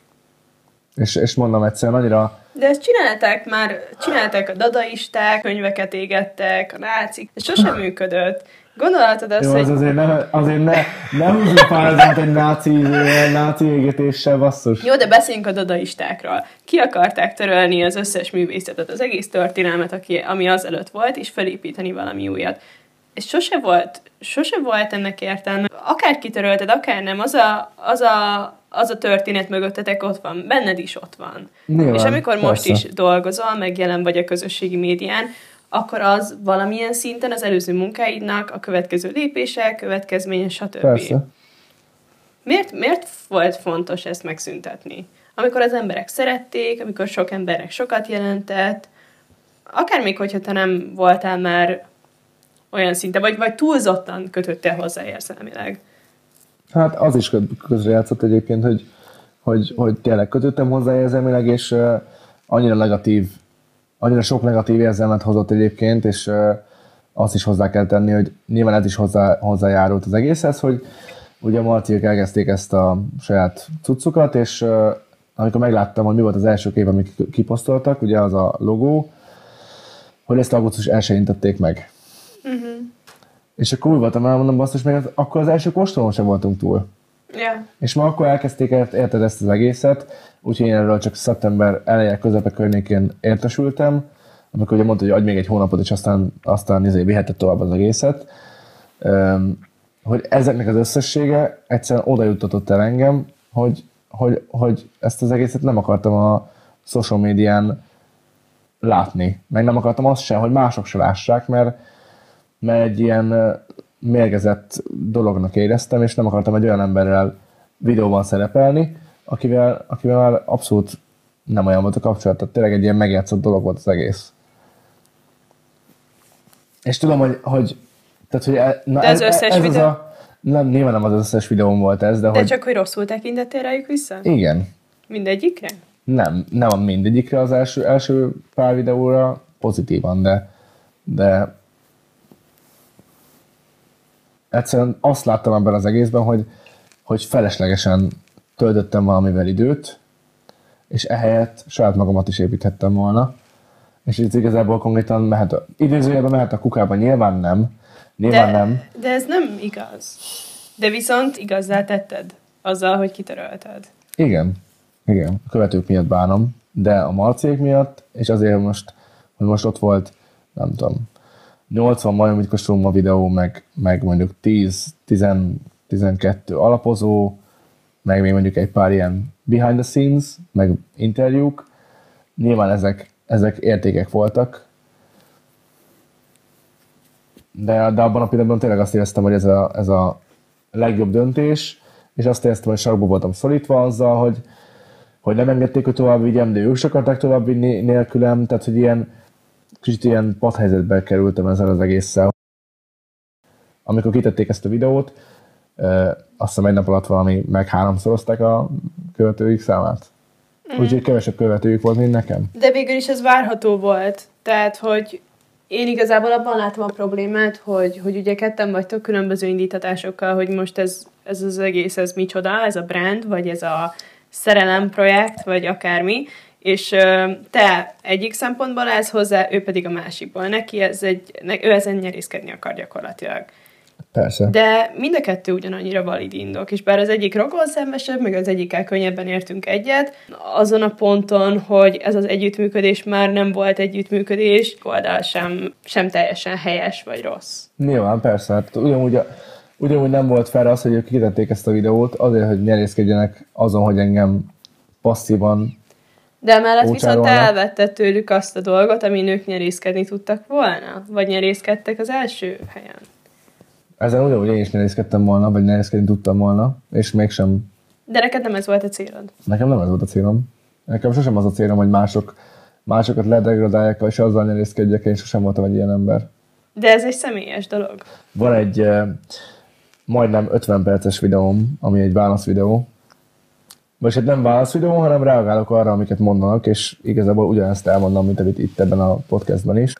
De akkor beszéljünk így az egésznek az utóhatásáról. Szóval, amiután az ő videójuk kijött, igazából az emberek így mindenki állást foglalt, kettőféle dolog volt. Az egyik az, hogy nagyon rápörögtek erre a drámára, másik oldal pedig az volt, hogy minek kell erre reagálni, minek kell ebből ezt az egészet Ja. létrehozni. Jobb lett volna, hogyha nem is reagáltak. Tehát akkor így már olyanok voltak, hogy nem tudom, hatásvadász, meg óvoda, Cica harc. Cica, miért döntöttél úgy, hogy te nem hozott ki azt a reakció videót? Eszméletlenül sokat gondolkoztam úgy ezen, és uh, tudtam, hogy ha amúgy kihozom azt a videót, akkor valószínűleg ugyanolyan szintekre tudnék eljutni követőszámba, mint ők. Hiszen nyilván az én oldalamat is meglátnak az emberek, és azok, akik, akik nagyon befolyásolhatóak, és úgy gondolták, hogy, a, hogy ez a videó meggyőzte őket, azoknak lehet, hogy kellett volna egy ilyen videó, de, de én úgy voltam vele, hogy egyrészt nem szeretnék ilyen szintekre lesüllyedni, mert ez csak arról szólt, hogy, hogy ez csak az egóról szólt, igazából nem az igazságérzetről. Illetve azt tudni kell, hogy én ugye november 26-án vasárnap hoztam ki egy videót a Vincével, uh-huh. ami ugye a Vajon mi van a poharunkban című sorozatot képviselte, az volt az első része, és ez relatíve sikeres és nézett videó volt, tehát ilyen 30 ezer néző, vagy hal- 30 ezeres nézettséget kapott már hétfő reggelre. Öm, és nyilván annyira kétségbe esettek voltak, hogy úristen, ez nél- nélkülük is ment, megy, hogy, hogy egyszerűen meg, meg azt is látták, hogy, hogy, hogy már több követőm van, mint nekik. De Ugye- azt gondolod, hogy ez volt az oka? én biztos vagyok benne, hogy igen. Kihoztam azt az első, első kis videót, ami egy ilyen az érem másik oldal teaser volt, amiben ugye egy pár tényt szögezek le, és uh, egy sorozatban szerettem volna ezt így reprezentálni, meg, meg, meg bemutatni a, a nézőknek. És, és úgy voltam vele, hogy, hogy nagyon sok szakmai ember, barátom, hívott fel, és, és beszélgettünk erről az egész sztoriról, meg erről az egész helyzetről, és sajnos arra kellett rájönnöm, hogy, hogy, hogy én ennél sokkal több vagyok, és érted, én versenyekre készülök, én szomelié vagyok, én szakmabeli vagyok, nem, nem engedhetem meg magamnak azt, hogy, hogy egy ilyen pitiáner ego harcba belemenjek. Most nyilvánvalóan megkérdezhetné az ember, hogy akkor miért csinálom ezt a podcastet. Mert igazából valamilyen szinten ez is egy idézőjeles válasz videó, vagy De, válasz de én podcast ebben a egészre. podcastban nem a lejáratásra akarom fektetni a hangsúlyt, hanem arra, hogy elmagyaráz a te részedet. Hát igen. Um, és szerintem most itt ez a lényeges, én nem akarok belemenni abba, hogy, hogy igazság szerint most ki mit mondott, meg, meg, meg ki mond igazat, meg ki nem. Itt az a lényeg, hogy, hogy, mond, hogy állítottak rólad bizonyos dolgokat azoknak az embereknek, akik titeket szerettek, kettőtöket, és alakítottak rólad egy, egy fals narratívát Hát ez, igazából. ez, ez így van, igen. És uh, ahogy a videómban is mondtam, amit ugye kihoztam, amiben elmondtam, hogy nem szeretnék ezzel többet foglalkozni, és tovább akarok lépni, és nem akarom, hogy, a, hogy, a, hogy ez a csatorna erről szóljon. És És figyelj, igazából úgy gondolom, hogy jól döntöttem, amikor kihozták ezt a videót, tehát az a szerencsé, hogy a, hogy a TikTokon ugye a videók alatt filtereli, tehát uh, szűri, szűri a bizonyos kommenteket, a nagyon bántó kommenteket, és ezeket, hogyha rámész, hogy, hogy átnéz ezeket a szűrt kommenteket, konkrétan ott van ilyen 90 kötőjel 100 komment, Igen. ami mind azzal kapcsolatos, hogy mekkora egy, egy, egy, egy szégyen vagyok, egy szerencsétlen ember vagyok, loptam az egész ötletet, kurva anyádat, kaptam egy ilyen üzenetet egyébként, tehát, hogy, hogy fenyegető üzenetet kaptam a, a na, rengeteg, rengeteg, Idegenektől? Idegenektől, akiket nem is ismerek. Tehát, hogy akikkel semmi rosszat nem tettem, és olyan üzeneteket kaptam, hogy a kurva anyádat, meg... Hogy viseled meg, ezeket a kommenteket? Hát akkor pff, úgy voltam rá, mondom, mondom ezzel, ezzel, ezzel, ezzel teljesen elvették azt a lehetőséget, hogy én, hogy én itt bármit ö, megosszak, meg bármit csináljak titokon, amit amúgy szerettem volna. Tehát, hogy, ö, hogy ez, ez nagyon mélyen érintett, és, és, és azért éreztem magam nagyon rosszul, mert teljesen alaptalannak gondoltam, és igazságtalannak. Mert ez őszintén szóval senki nem tartozott, amúgy sem, így végképp nem, hogy nem igazat mondanak, hanem elferdítik a valóságot. Így végképp nem, és, és ez engem abban az időben, főleg úgy, hogy érted éppen akkor nyaraltam, elmentem nyaralni, első este után felkelek reggel, és már egy olyan üzenet fogad, hogy Szia Dávid, nyugodj meg, ne is foglalkozz vele, én meg így néztem, mondom, Ó, miről van szó. És azt se tudtad, hogy mit. És így tudod, aztán felmentem TikTokra, és így, és így láttam, hogy jönnek kommentek a, a videóim alá. Kikövettek vagy 300-an, vagy lehet, hogy még többen is. És akkor utána állt valamilyen szinten idézőjelbe vissza, de még a mai napig úgy van, hogy stagnál, mert ugye van egy csomó ember, aki kikövet, mert nyilván az a követett be, mert elkezdtem kihozni ezt a, ezt a válaszvideót, vagy válasz valamit. Szóval, hogy nagyon, nagyon rosszul érintett, és, és nem, nem, nem, nem, nem érzem azt, hogy, hogy ez jogos lett volna. Hát igen, még azt gondolom, hogy, hogy ők is így, így váratták, vagy láthatták, hogy milyen fajta reakciót fog ez az emberekből kiváltani, és ezért ez nagyon, nagyon erős volt, hogy ebbe a, a helyzetbe hoztak. Hogy nagyon-nagyon erős, és nagyon durva az, hogy, hogy egy olyan szituációra, amikor alapvetően az emberek függetlenek, hogy tudnak reagálni, és bár, bár én azt néztem, hogy valamennyire ilyen 50-50 arányba kaptad az ilyen támogató, meg ezzel nem tudom, Dávid mindig szimpatikusabb volt, jaj, örülök, hogy izé, vagy hogy mondd el a te oldaladat is, meg a, tehát, hogy nagyon-nagyon Igen. vegyes, de közben, de közben meg tényleg vannak olyan megszólalások, amik mire mennek. amit ugye kitettem, ez a teaser videó, összes kommentet beengedtem, amit felül kellett volna vizsgálni, én az összeset beengedtem. Aha. Kb. 200 komment van az alatt a videó alatt. De hogy, hogy ilyen mennyiségű kommentet kapjak, az nagyon-nagyon sok. És ha megnézed például az ő videójukat, szerintem ők nagyon-nagyon sokat nem engedtek be. És ugye csak a pozitívokat engedték be, hogy jaj, ezért részt vettem meg, tudom, és én... Ez én nem, szomorú. Én, én, én nem láttam amúgy a kommenteket, de a, az egyik barátom mondta, hogy azért eléggé fura, hogy az én videóm alatt ilyen sok izé komment van, úgyhogy nem nézték valannyian, az övék alatt pedig mondjuk van, nem tudom, harmad, vagy mondjuk nem tudom, fele annyi, és, és csak pozitív kommentek. Nem panaszkodom, csak nyilvánvalóan a social media az egy olyan hely, ami nagyon fontos, mert hogyha nincsen elég követőd, akkor, akkor nem tudsz annyi embert elérni, tehát hogy nyilván ez egy Nem ilyen körforgás. Ö, mit mondasz arra, akik azt mondják, hogy amit most a Vincével csináltok együtt, az, az igazából egy lemásolt formátum? Ezzel nem értek egyet abszolút, mert hogyha már így, így, így arról beszélünk, ki mit talált ki, akkor azt el kell mondanom, hogy a makostó részét azt, azt én hoztam bele az egészbe, és hogyha számtalan tiktokert, meg vloggert, meg ilyesfajta embert megnéztek, akkor tudnám ajánlani, hogy a Super Vino Bros például nézzétek meg, akiknek szintén hasonló formátumuk, mint nekünk volt. A Natia Boroslány videóit is alapul vettük ahhoz, hogy mi megalkossuk a Vajon mit kóstolom a videókat, illetve az alapozót. Tehát az alapozó az konkrét- konkrétan arra volt, Meg igazából, hogyha szomelié vagy, vagy borokat kóstolsz, akkor ez egy ilyen adja magát ez a fajta formátum. Ja, tehát az emberek azt felejtik el, és ez egyébként nagyon bánt, hogy számtalan ember írja, hogy hát ez az ötlet, ez nem a tiéd, meg hogy elloptad, mit tudom én, és én meg így nézek, mondom, bazeg, Nem látod, hogy én is ott voltam azokon a videókon? Tehát, hogy én is ugyanúgy ott ültem, ugyanúgy részese voltam, ugyanúgy kitaláltam, hogy mi hogyan legyen, ugyanúgy hozzájárultam, ugyanúgy ott volt az, hogy újra könyvet, hogy, hogy, hogy, hogy, hogy ott legyen a köpő, hogy, hogy mikrofonnal kóstoljunk, hogy tököm tudja, tehát hogy, hogy ebben ugyanúgy nekem is legalább annyi részem volt, és legalább annyi ötletem volt, mint nekik. Csak az volt, hogy az emberek elfelejtik, és az emberek, mivel ugye nem én beszéltem először, hanem a Marciék, ezért nyilván én mínusz tízről indulok. Igen.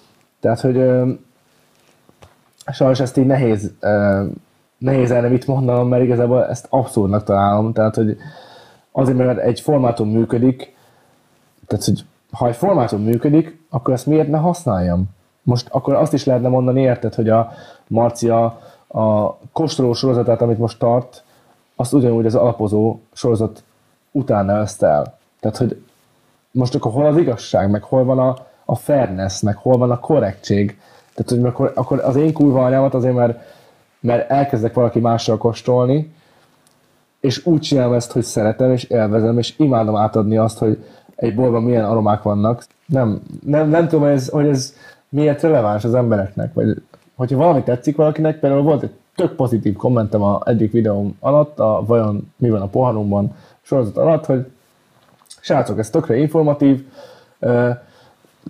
ugyanúgy tök jó hangulata van, most én nem leszanom, hogy ki a faszom mellett a csávó mellett. Tehát, hogy Tényleg volt így? Vo- hát nem láttam. ilyen szavakkal, de valami ez volt az egésznek a, a, a, az üzenete, hogy igazából basszus, ugyanúgy információt közlünk, ugyanúgy tök jó dolgokat osztunk meg, ugyanúgy kóstoljuk a borokat, akkor nem kurva mindegy az embereknek, hogy milyen tartalmat néznek, hogyha boros a tartalom, és hogyha érdekes. És a Vince egy eszméletlenül, eszméletlenül jó ember.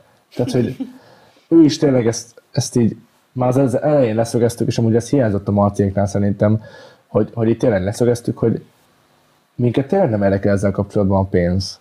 Tehát, hogy a Vincének nem az a szakmája, ő, ő tour guide, de viszont ért a borokhoz, szereti a borokat, van egy pincéje, ahol, ahol gyűjti a borokat, meg egyfajtában rendel, én is ilyen vagyok, tehát hogy amellett, hogy ugye ez a szakmám, tehát hogy nem tudom, hogy az emberek miért ostoroznak azért, hogy van egy jó formátum, amit használok, amivel nekem is ugyanúgy benne van a kezem, tehát milyen alapon ne használhatnám. Persze.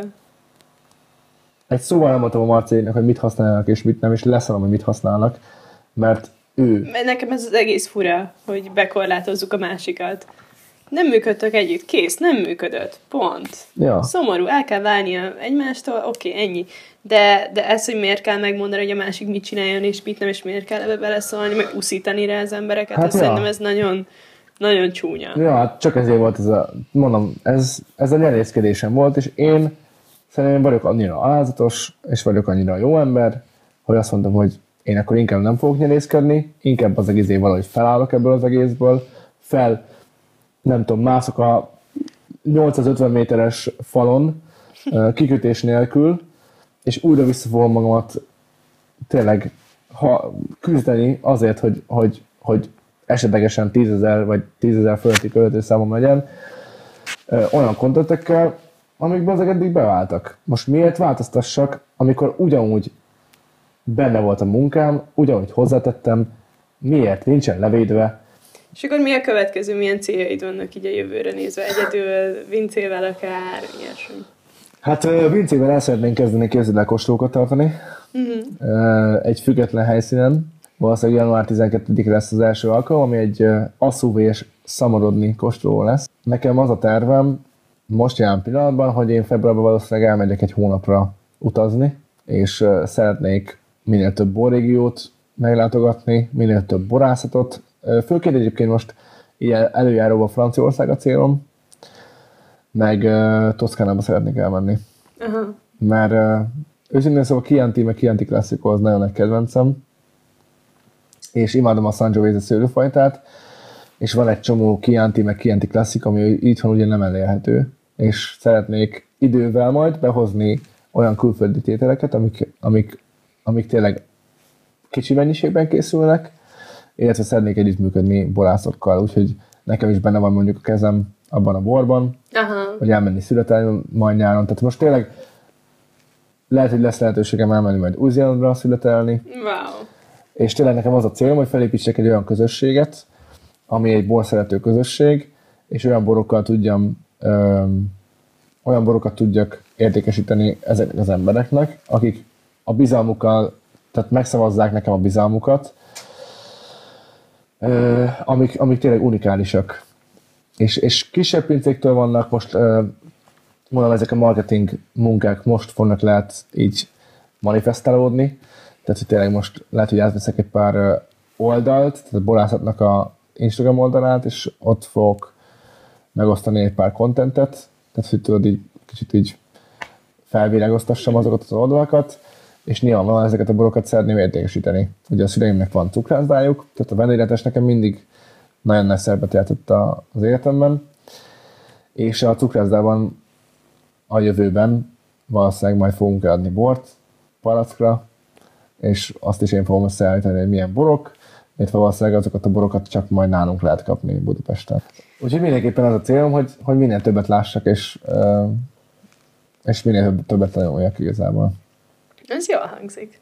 Dávidnak a instáját, meg mindenféle social médiáját belinkelem a leírásba, és akkor kövessétek, nézzétek, hogy ö, ne maradjatok le semmiről. Most két óra öt percnél tartunk, beszéljünk még a szexről. De akkor várj, most én mondom, én, én mondok valamit várj ezzel kapcsolatban. Szóval én tökre, tökre ö, értékelem azt, hogy ennyi idősen elkezdted ezt az irányt, hogy, hogy próbálod ösztönözni a fiatalokat arra, hogy minél jobban tisztában legyenek a szexualitásukkal, meg hogy mit szeretnek. És szerintem ez nagyon-nagyon fontos, mert hogy eszméletlen sok fiatal nem tudja, mit szeretne az ágyban, vagy mit szeretne így az életben, egy férfitől, vagy egy nőtől, és ezt tökre fontosnak tartom, hogy erről, erről igenis beszéljünk. Tehát, hogy van ez van szerintem, hogy nem tudom, nekem nagyon nyílt volt egyébként a családom ilyen szempontból, hogy, hogy én még, akár a mai napig bármit megbeszélek a szüleimmel, Aha. de van egy csomó, tudom, hogy van egy csomó olyan szülő, aki egyrészt nem is világosítja nagyon fel a gyerekét, és kicsit ilyen vakon küldi el a világba, Igen. és saját magának kell megtapasztalni ezt az egészet. Viszont nyilván van egy csomó olyan ember, aki pedig hála az égnek mm, kicsit öntudatosabb ilyen téren. Hát köszönöm szépen, hogy ez nagyon-nagyon jól esik. Meg igen, szerencsére én is ilyen családban nőttem fel, hogy így mindenben volt egyfajta nyitott kommunikáció, de hogy, de hogy nyilván mindenki végigmegy azokon az időszakokon, amikor ez nehezebb. Csak azt tapasztalom, hogy nagyon sokan nem jönnek ki ebből az időszakból, Mhm. és hogy az a fajta ilyen, hát ez az ilyen kiskamasz, ilyen bizonytalanság, meg félelem, meg, meg megfelelési kényszer így benne marad, főleg sajnos a nőkben. De mondjuk a férfiakban is egy ilyen elnyomott módon. Öm, Hát a megfelelési kényszer szerintem olyan téren abszolút, te érzed ezt magadban? Régenben nagyon éreztem. Tehát amikor, amikor fiatalabb voltam, és ugye idézőjelben új volt a szex, akkor tényleg az volt, hogy, hogy engem nagyon frusztrál például az, hogyha, hogyha Csajci nem ment el. Aha. Tehát ez, e, e, e, na ez például egy olyan dolog volt, hogy, hogy tényleg egyszer annyira letargiába tudtam, esni még ilyen 17-18 évesen. Komolyan? Aha, mert úgy voltam, hogy nekem tényleg nagyon fontos az, hogy a, hogy a nő jó érező maradt az ágyban velem. Nyilván persze az nem egyenlő azzal, hogy most akkor el kell mennie, de hogy, hogy, ja, hogy, hogy én ezt valahogy mindig ilyen kicsit ilyen negatívan éltem meg, hogyha nem... meg nem a érezted, csaj. hogy kaptál azon kívül visszajelzést? Hogy érted ezt? Hát, hogy nem tudtad megállapítani, hogy jól érezte-e magát? Mm, De igen, de meg tudtam állapítani, csak egyszerűen Teljes. akkor még azt gondoltam, hogy, a, hogy, az, hogy az orgazmus meg a elnévezés az a csúcsa igazából mindennek igazából az, de hogy, de hogy attól függetlenül emellett anélkül tud jó lenni a szex. Abszolút, persze. Szóval, hogy, hogy, hogy ezt így, ezt így most már, érted, most már elég jó vagyok magammal ilyen téren, szóval ezzel nincsen probléma, Hát de igen, hogy... me- meg a nőknél ez egy nehéz kérdés, tényleg is így sokat beszélek én is erről ebben a podcastban, hogy nagyon-nagyon sok nő szenved azzal, hogy, hogy amivel jár az orgazmus, azt nem tudja megadni magának azt a fajta elengedést, meg Igen. azt a fajta bizalmat, mondjuk. Egyébként ez tényleg nagyon sokszor előfordul szerintem nőknél, és én is már tapasztaltam egyébként, hogy így néha azért nem tud elmenni a nő, mert, mert annyira be van feszülve, hogy el kell neki mennie, Igen. mert akkor a férfi mondjuk rosszul fogja magát érez, érezni. Persze. Persze. Nem tudom, neked is biztos volt ilyen, nem? Persze. Nagyon sokszor. Na, hát um, Hát igen, és, és az a baj, hogy ebből meg kreáltunk egy egész ilyen furcsa dolgot. Mondjuk szerintem jó, női szempontból jobbak azok a fajta férfiak, akiket ez zavarja, hogy a nő nem megy el. Mert nagyon sok faszi meg ugye leszarja. És onnan indult az egész, hogy, hogy a nők nem érezték azt, hogy nekik priorizálva volt az orgazmusuk. uh-huh. Innentől kezdve ők se tartották fontosnak saját maguknak hm. aztán pedig már nem tudták meglépni. Meg tényleg, hogyha ebbe így belegondolunk, hogy hogy, hogy állnak a szexhez a nők és a férfiak, meg milyen különbségek vannak ebben, Ja. akkor így nagyon mélyre lehet menni. Nem tudom, nekem például volt már olyan, hogy ö, hogy volt, aki megjátszotta például, hogy elment, és aztán ezt... el És aztán mo- elmondta? Elmondta, igen. És akkor mit És mondtál? aztán úgy lebasztam, mondom, mondom, te hülye, te, te miért, tehát, hogy miért nem, miért nem mond, tehát akkor miért mondod azt, hogy elmész, amikor nem mentél el? Tehát ez akkor a fasság. Tehát én nem, nem próbálok megvetni Én nagyon hogy sokat nem beszéltem el. már erről a podcast, nagyon sok oka, oka lehet annak, hogy valaki eljátszott. De egyébként ez nem mindig rossz indulatból jön. Tudom, de én ezzel tiszta vagyok, mert amúgy, érted, a, az egyik barátnőm volt amúgy, de hogy ez még a idézőjelben kapcsolatunk elején volt, csak hogy így néztem, mondom, bazd meg. Mondom, mondom miért? Tehát, hogy ha, érted, én, én, én nagyon odafigyelek a lányokra az ágyban, és nekem nagyon fontos az, hogy nekik jó legyen. Nyilván ez ilyen, nem tudom, megfelelési vágy, vagy nem is tudom mi. Komolyan? Biztos az valamilyen szinten, szerintem ez biztos nevelésből is fakad, hogy például apám, apám, apámnak sose tudtam megfelelni a kiskoromban, és sose kaptam egy jó szót tőle. Viszont aztán, amikor meg a gimi vége felé voltunk, akkor pedig már eszmetől támogatott mindenben. Tehát ilyen nagyon kettős volt. Anyámtól ugye mindig ezért csak a pozitívokat kaptam, apámtól pedig ezért, jó, ezért tudsz, tudsz ennél jobbat is. De, de hogy egyébként nagyon hálás vagyok nekik, mert tényleg pff, eszméletlen, amit, amit megteremtettek nekünk, így a hugommal, meg a nővéremmel, szóval De nagyon hálás ez, vagyok. bocs, ez egy nagyon jellemző ilyen szülői dinamika. Ez Ja. az ilyen túlságosan pozitív és, és ilyen anyuka, és az apa, hogy mindig lehetne egy kicsit jobb. Hát igen, a pszichológusnál tudod, ki kellett töltenem egy ilyen, a, mielőtt, mielőtt elkezdtem járni pszichológushoz, ki kellett töltenem egy ilyen uh, quizt, nem is tudom, neked volt ilyen? A pszichológusnál nem. Na, Minden hogy elküldött három különböző fajta ilyen Excel fájlt, és akkor mindegyikben volt az, hogy mennyire értek egyet azonnak a kijelentéssel, amit, amit ott írnak éppen. Várj, de lehet, hogy volt. És volt vele 200 kérdés, aztán volt még egy, amiben volt 100, és aztán volt egy ilyen, egy ilyen uh, szülőséma, vagy valami szülő, szülő quiz. És abban is volt azt hiszem valami 80. És akkor ugye mindegyiknél külön-külön ki kellett tölteni, hogy anya-apa. És akkor mindig az volt, hogy konkrétan mindenkinél, mind a kettőnél ellentétesen válaszoltam mindig, Wow. mert ami mondjuk úgy volt, hogy hát hogy mindig sokat dicsért, akkor apámnál mondjuk egy volt, anyámnál pedig mondjuk négy. De durva. Szóval ez nagyon durván kijött a különbség köztük, de érted, ők más generációból is vannak. Tehát apám 73 éves, anyám pedig 52. Aha. Régebben sokkal jobban olyan voltam, mint apám. Ilyen, tudod, ilyen nagyon kemény, nem mutatom az érzelmeimet, stb. stb. Aztán most meg eh, hála az ének ez egy kicsit átalakult. És akkor volt benned ilyen félelem is, hogy pozitív visszajelzéseket egymásoknak, vagy Mm, azon nem gondolok, hogy másoknak... magadnak? Maga, hát maga, igen. Én sosem vagyok elégedett magammal.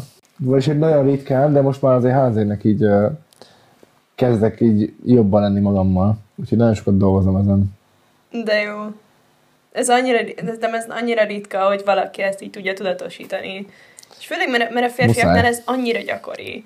És pont, hogy ilyen hasonló, ilyen szülői meg családi dinamikák miatt, amiket így sose realizálnak, vagy sose foglalkoznak vele, Ez tipikusan az a toxikus maszkulinitás. Maszkulin- Tehát az, hogy, sajnos hogy, ilyen. hogy nem vallod be magadnak, hogy igazából tényleg szeretsz mondjuk egy bizonyos lányt, vagy nem vallod be magadnak az, hogy, hogy ez fáj, ami mondjuk történt, vagy nem vallod be magadnak, és ez nem az, hogy nem vallod be, be, be magadnak, de hogy az, hogy így van benned egy, egy olyan, hogy így, ah, nem érdekel, tudod? Aha. Hogy így mindig úgy próbálsz hozzáállni, hogy szarok rá. Pedig amúgy kurva nem szarsz rá, hanem igazából legbelül fáj, de hogy ezt így nem mutatja az ember is. Egészen, egészen nyárig én, én, egy, én egy ilyen ember voltam. Ez a nyár neked nagyon Hát meghatározó a volt. nyár, ez, hogy én miken mentem keresztül így a nyáron, az nagyon az Úgy, ez tényleg brutális. kemény lehetett. De hogy én, én, én szerintem ezen a nyáron ö, találkoztam igazából az érzelmeimmel. Aha. Így 28 évesen teszem hozzá, tehát 27 voltam akkor még, és már 28, de hogy, ö, hogy tényleg én, én nagyon régen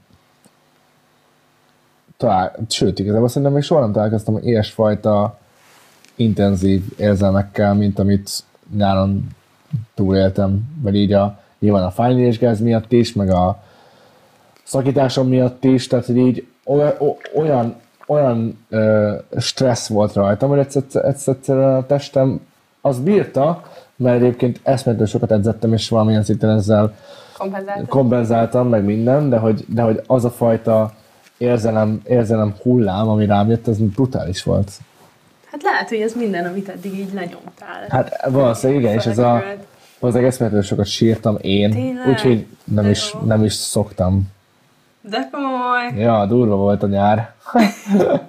De akkor ez kellett, akkor már kellett így az egészet kirakni magadból. Ja, hát én június 27 óta járok pszichológushoz, úgyhogy és azóta úgy érzem, hogy, ma, hogy, hogy uh, folyamatosan fejlődök magammal kapcsolatban, meg amúgy is nagyon sokat vagyok a fejemben, tudod?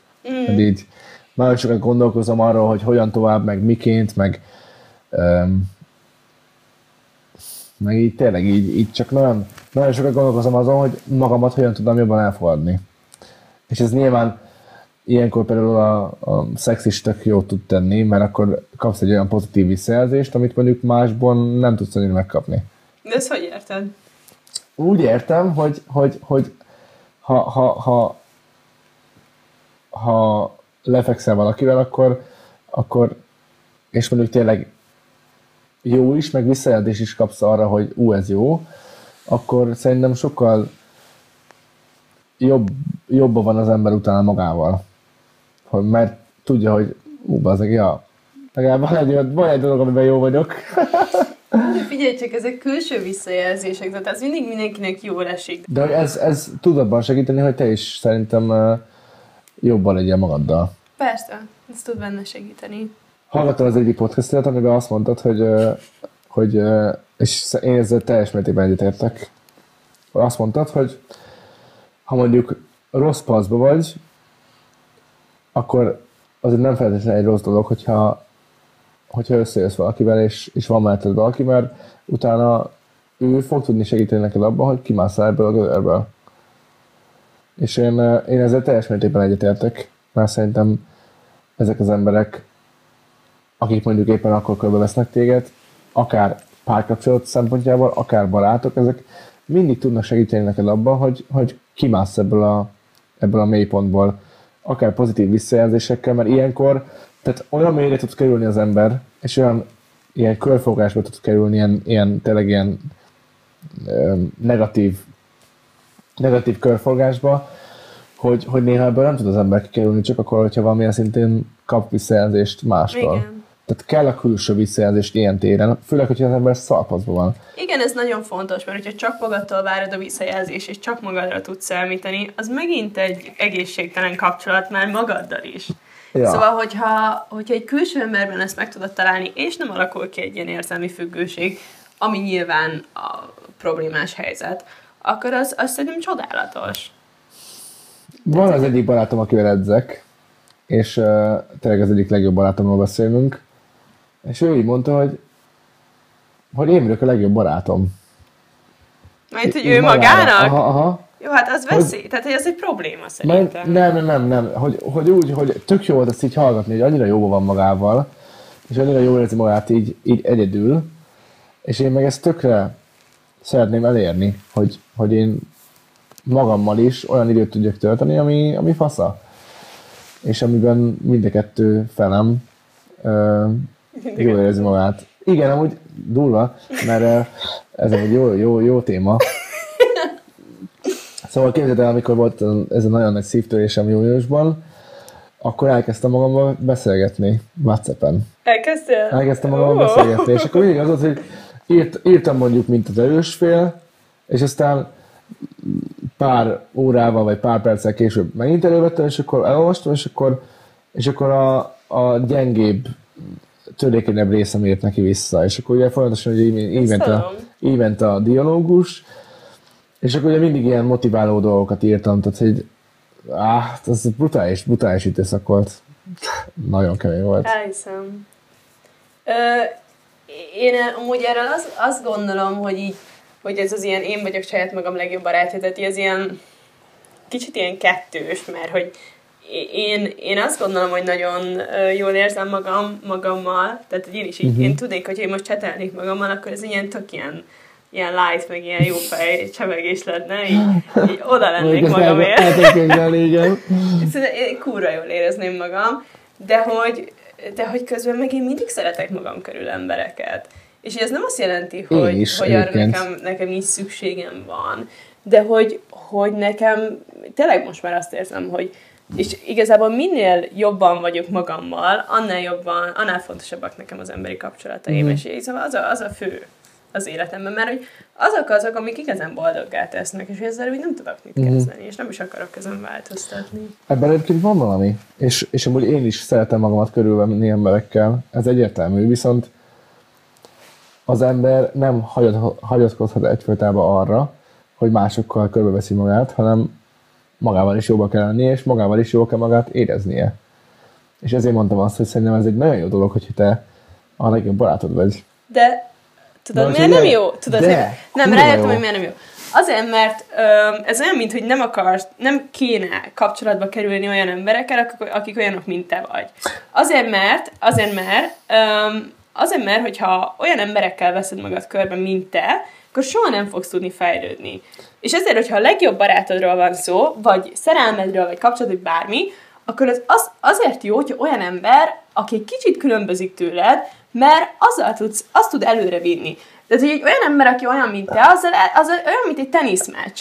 Oda-vissza ütögetitek a labdát, kurva jó, imádjátok, jól érzitek magatokat, egy ponton ennyi. De én most, én most nem erről beszélek, hanem csak arról, hogy, hogy te most magadba vagy.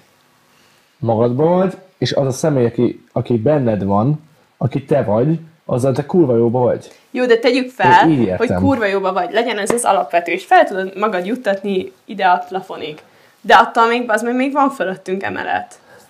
De, de én ezt nem mondtam, hogy, hogy, hogy, hogy emellett nincsen semmilyen fajta kapcsolata. Nem, hanem csak azt mondom, igen, igen, csak igen, azt igen, mondom, igen. Hogy, hogy legyél jó magaddal, és így kell, Legyél. magad, és így kell magaddal, magaddal kapcsolatban gondolkozni. Az, hogy milyen jó barátom vagyok. Legyél, igen, és legyen magad legjobb barátja, de hogy ezt sokszor úgy interpretálják az emberek, hogy nincsen szükségem senki másra. De van, azért van szükséged más emberekre, hogy tovább vigyenek, mint ahova te magadat el tudod juttatni. és Nyilván, az az alap, hogy persze. juttasd el magad oda, hogy szeretem magam, megadom annak mindent, amire szükségem van, Hát ja, vágom. boldog vagyok magammal, nem tudom. Tehát hogy ez, ez kurva fontos, de hogy ennél még Ja. van tovább. Persze, abszolút, abszolút.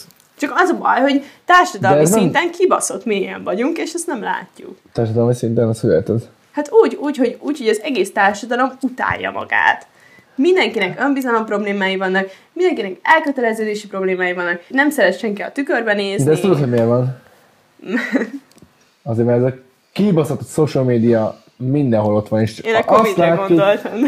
Igen? Az ugyanaz nem, nem, nem, nem, nem. A social media miatt van ez, azért, mert a jobbnál jobb csávókat, a jobbnál jobb nőket látod ott, és úgy vele, hogy ú, én is így szeretnék kinézni, és aztán Na, ez sztoik, a sztoikus filozófia, hallgass csak, várjál. Ez, ez úgy működik, hogy van ez a uh, Nem akarsz rendelni kaját? gap theory of gap theory of happiness, ami azt jelenti, hogy az ember mindig kitűz magának egy célt, hogy ú, hogyha lenne egy mercedes akkor boldogabb ember lennék, aztán megveszi, aztán rájön, hogy ah, mégsem leszek olyan boldog. Aztán, ú, hogyha lesz egy porsche lehet, hogy akkor még boldogabb leszek. Hát, megkapja, és aztán rájön, hogy mégsem, még több minden kell. Tehát az emberek, az ember egy kibaszottul izé, De ebből ki lehet törni. Én ebből, lehet törni. Én 14 évesen ebből kitört. Á, nem, Kicsit később, de igen, ebből ki lehet törni. oké, okay, de van egy csomó ember, aki nem tud. De És muszáj. arra akarok kitérni, hogy a szto- sztoikus filozófia azt mondja elő, az azt jelenti ki, hogy te akkor vagy, akkor leszel igazán boldog, hogyha azokat a dolgokat megpróbálod még jobban értékelni, amik jelen pillanatban neked vannak. Igen. És egy ilyen negatív visualization-nel, tehát ilyen negatív gondolatmenettel, vagy nem is tudom, negatív vi- vizualizációval, igen, egy ilyen negatív vi- vizualizációval ö, mindig próbálod azt elképzelni, hogy mi lenne, hogyha mondjuk, nem tudom, nem lenne ez a lakás, ami most így alattad van, vagy nem lenne egy kocsi, vagy nem lenne egy barátnőd, vagy nem lenne egy tévéd, amint tudsz filmet nézni, vagy nem lenne mondjuk, nem tudom, lehetőséged arra, hogy elmenjél edzeni, mert nincsen lábad, vagy ilyenek. Igen. Tehát, hogy ha ezeket az ember egyfolytában próbálja magában nyomatékosítani, akkor úgy lesz vele, hogy basszus, milyen kibaszott jó életem van, és boldog lesz. Viszont azt, hogy egyfolytában halszoljuk azt, hogy úristen, hogyha ez az életemben meg lenne, akkor mennyivel boldogabb lennék, ez egy akkora fasság, és egyébként én is ilyen voltam régebben, hogy oh, úristen, ez kell, úristen, az kell, oh, úristen, az kell, jaj, úristen.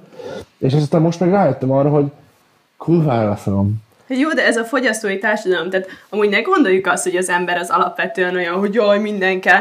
Nem, az ember ez mindig fejlődni akar, az az, az az alapvetés, ami az evolúció során kialakult bennünk, hogy mindig fejlődni akarunk. De az nincsen bennünk, hogy mindig többet akarunk, ez egy kialakult rendszer, amiben élünk, és ami alapján cselekszünk. Hát mert ezt látjuk. Ez csak azért, mert ezt Mert, mert, mert ez közvetíti a propaganda, Hát, ami körülvesz minket, ja, és ez most lehet igen. a közösségi média egyébként. De Ez a hogy én ezt nem média. szeretem, hogy nagyon ö, mindent ráfogunk a közösségi médiára, meg a Mm, Látod a, technológiára, meg ilyenek, még nem tudom. látod a Social Dilemma nevezetű filmet? Nem, és ezen mondd nekem, hogy nézze meg szerintem. Na, nézd meg. Na, és akkor már beszélget. Nem, nem azért mondom, de ott azért, tehát az, hogy, a, hogy, hogy fiatal lányok, tehát amúgy a social media de miatt, én ezt értem, amire gondolsz. Na, hát én akkor- is, én voltam ebben tini koromban, abszolút. hogy izé, hogy öngyilkos akar lett, akartál lenni, azért mert azokat láttad a social media meg ilyen? Nem, nem, de, Na. de volt egy evészavarom, anorexiás voltam. Na hát, Pontosan szerintem a mai napig ilyen. érzavarom van. De nem, de most komolyan mondom. Jó, persze. Csak az, azt mondom, hogy ezt én is ugyanúgy megtapasztaltam. Ezt, ezt sokan megtapasztaljuk. Na, Csak... Ö, öm, csak engem zavar az, hogy, hogy ezzel az egésszel így lerakjuk magunkra a felelősséget. És azt gondoljuk, hogy jaj, mert a Kim Kardashian, meg photoshopolják, meg nem is így néz ki, meg, meg magazinok, meg modellek. Igen, ez folyamatosan előttünk van, de ebben a világban élünk. Nem az a lényeg, hogy megtanuljuk kitörölni ezeket a dolgokat, hanem hogy megtanuljuk kiszűrni, és feldolgozni azt a fajta információt, amire nekünk szükségünk van. Jó. Ezt nekünk nem tanították meg, mert igazából nem ebbe a világba születtünk bele, hanem egy kicsit másik világba. hát figyelj, te 2002-ben születtél, nem? Igen, te meg... Én 95-ben. Az egy kicsit más volt még. 95-ben, igen, még elég, eléggé más volt minden. Elviszem 2002-ben még nem is jött be, csak ilyen kis nyomogatós telefon volt, Igen, nem? Kis igen, igen, igen. Most, hogyha, hogyha én most nekiállnék, szülnék egy gyereket, akkor teljesen más eszközökkel foglalkoznék vele, mint ahogy mondjuk velem. Nem azért, mert hogy az egyik rossz, meg a másik jó, hanem megváltozott a világ, és meg kell tanulnia azt, hogy nem az kell, hogy jaj, ö, ne beszélj erről, ne beszélj arról, hogyha látsz ilyet, ne nézd meg, hanem azt mondja, hogy lát ilyet, mert szembe fog vele jönni, nem kell erre úgy tekinteni, mint egy ilyen tiltott dolog. Uh-huh. Találkozik valamivel az interneten, legyen az akármi, legyen Kim Kardashian, legyen pornó, legyen dark web, akármi, akkor, akkor megtanítani neki azt, hogy, hogy hogy tud erre reagálni, hogy fog ezzel bánni.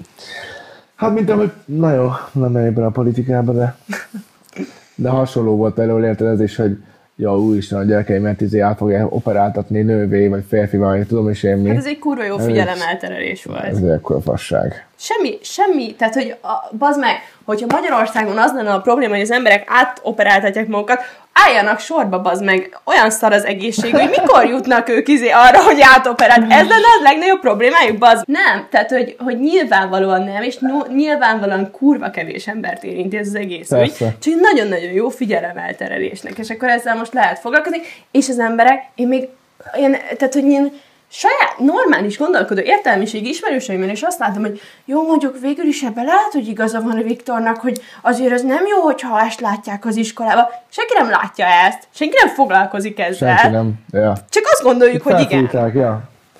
És ez működik. Na mindegy, eh, nem menjünk bele a politikába, mert nem szeretnék semmilyen fajta pártot eh, fogni. Eh, De most térjünk vissza arra, hogy képzeld el, hogy egyébként uh, meccseltem bumble egy transgender emberrel. Hogyha már itt tartunk, akkor... Várjál, várjál. És, és, és, és egyébként tökre kíváncsi voltam, tehát, hogy én szóval nem tudom, miért húztam el jobbra, de, de, de,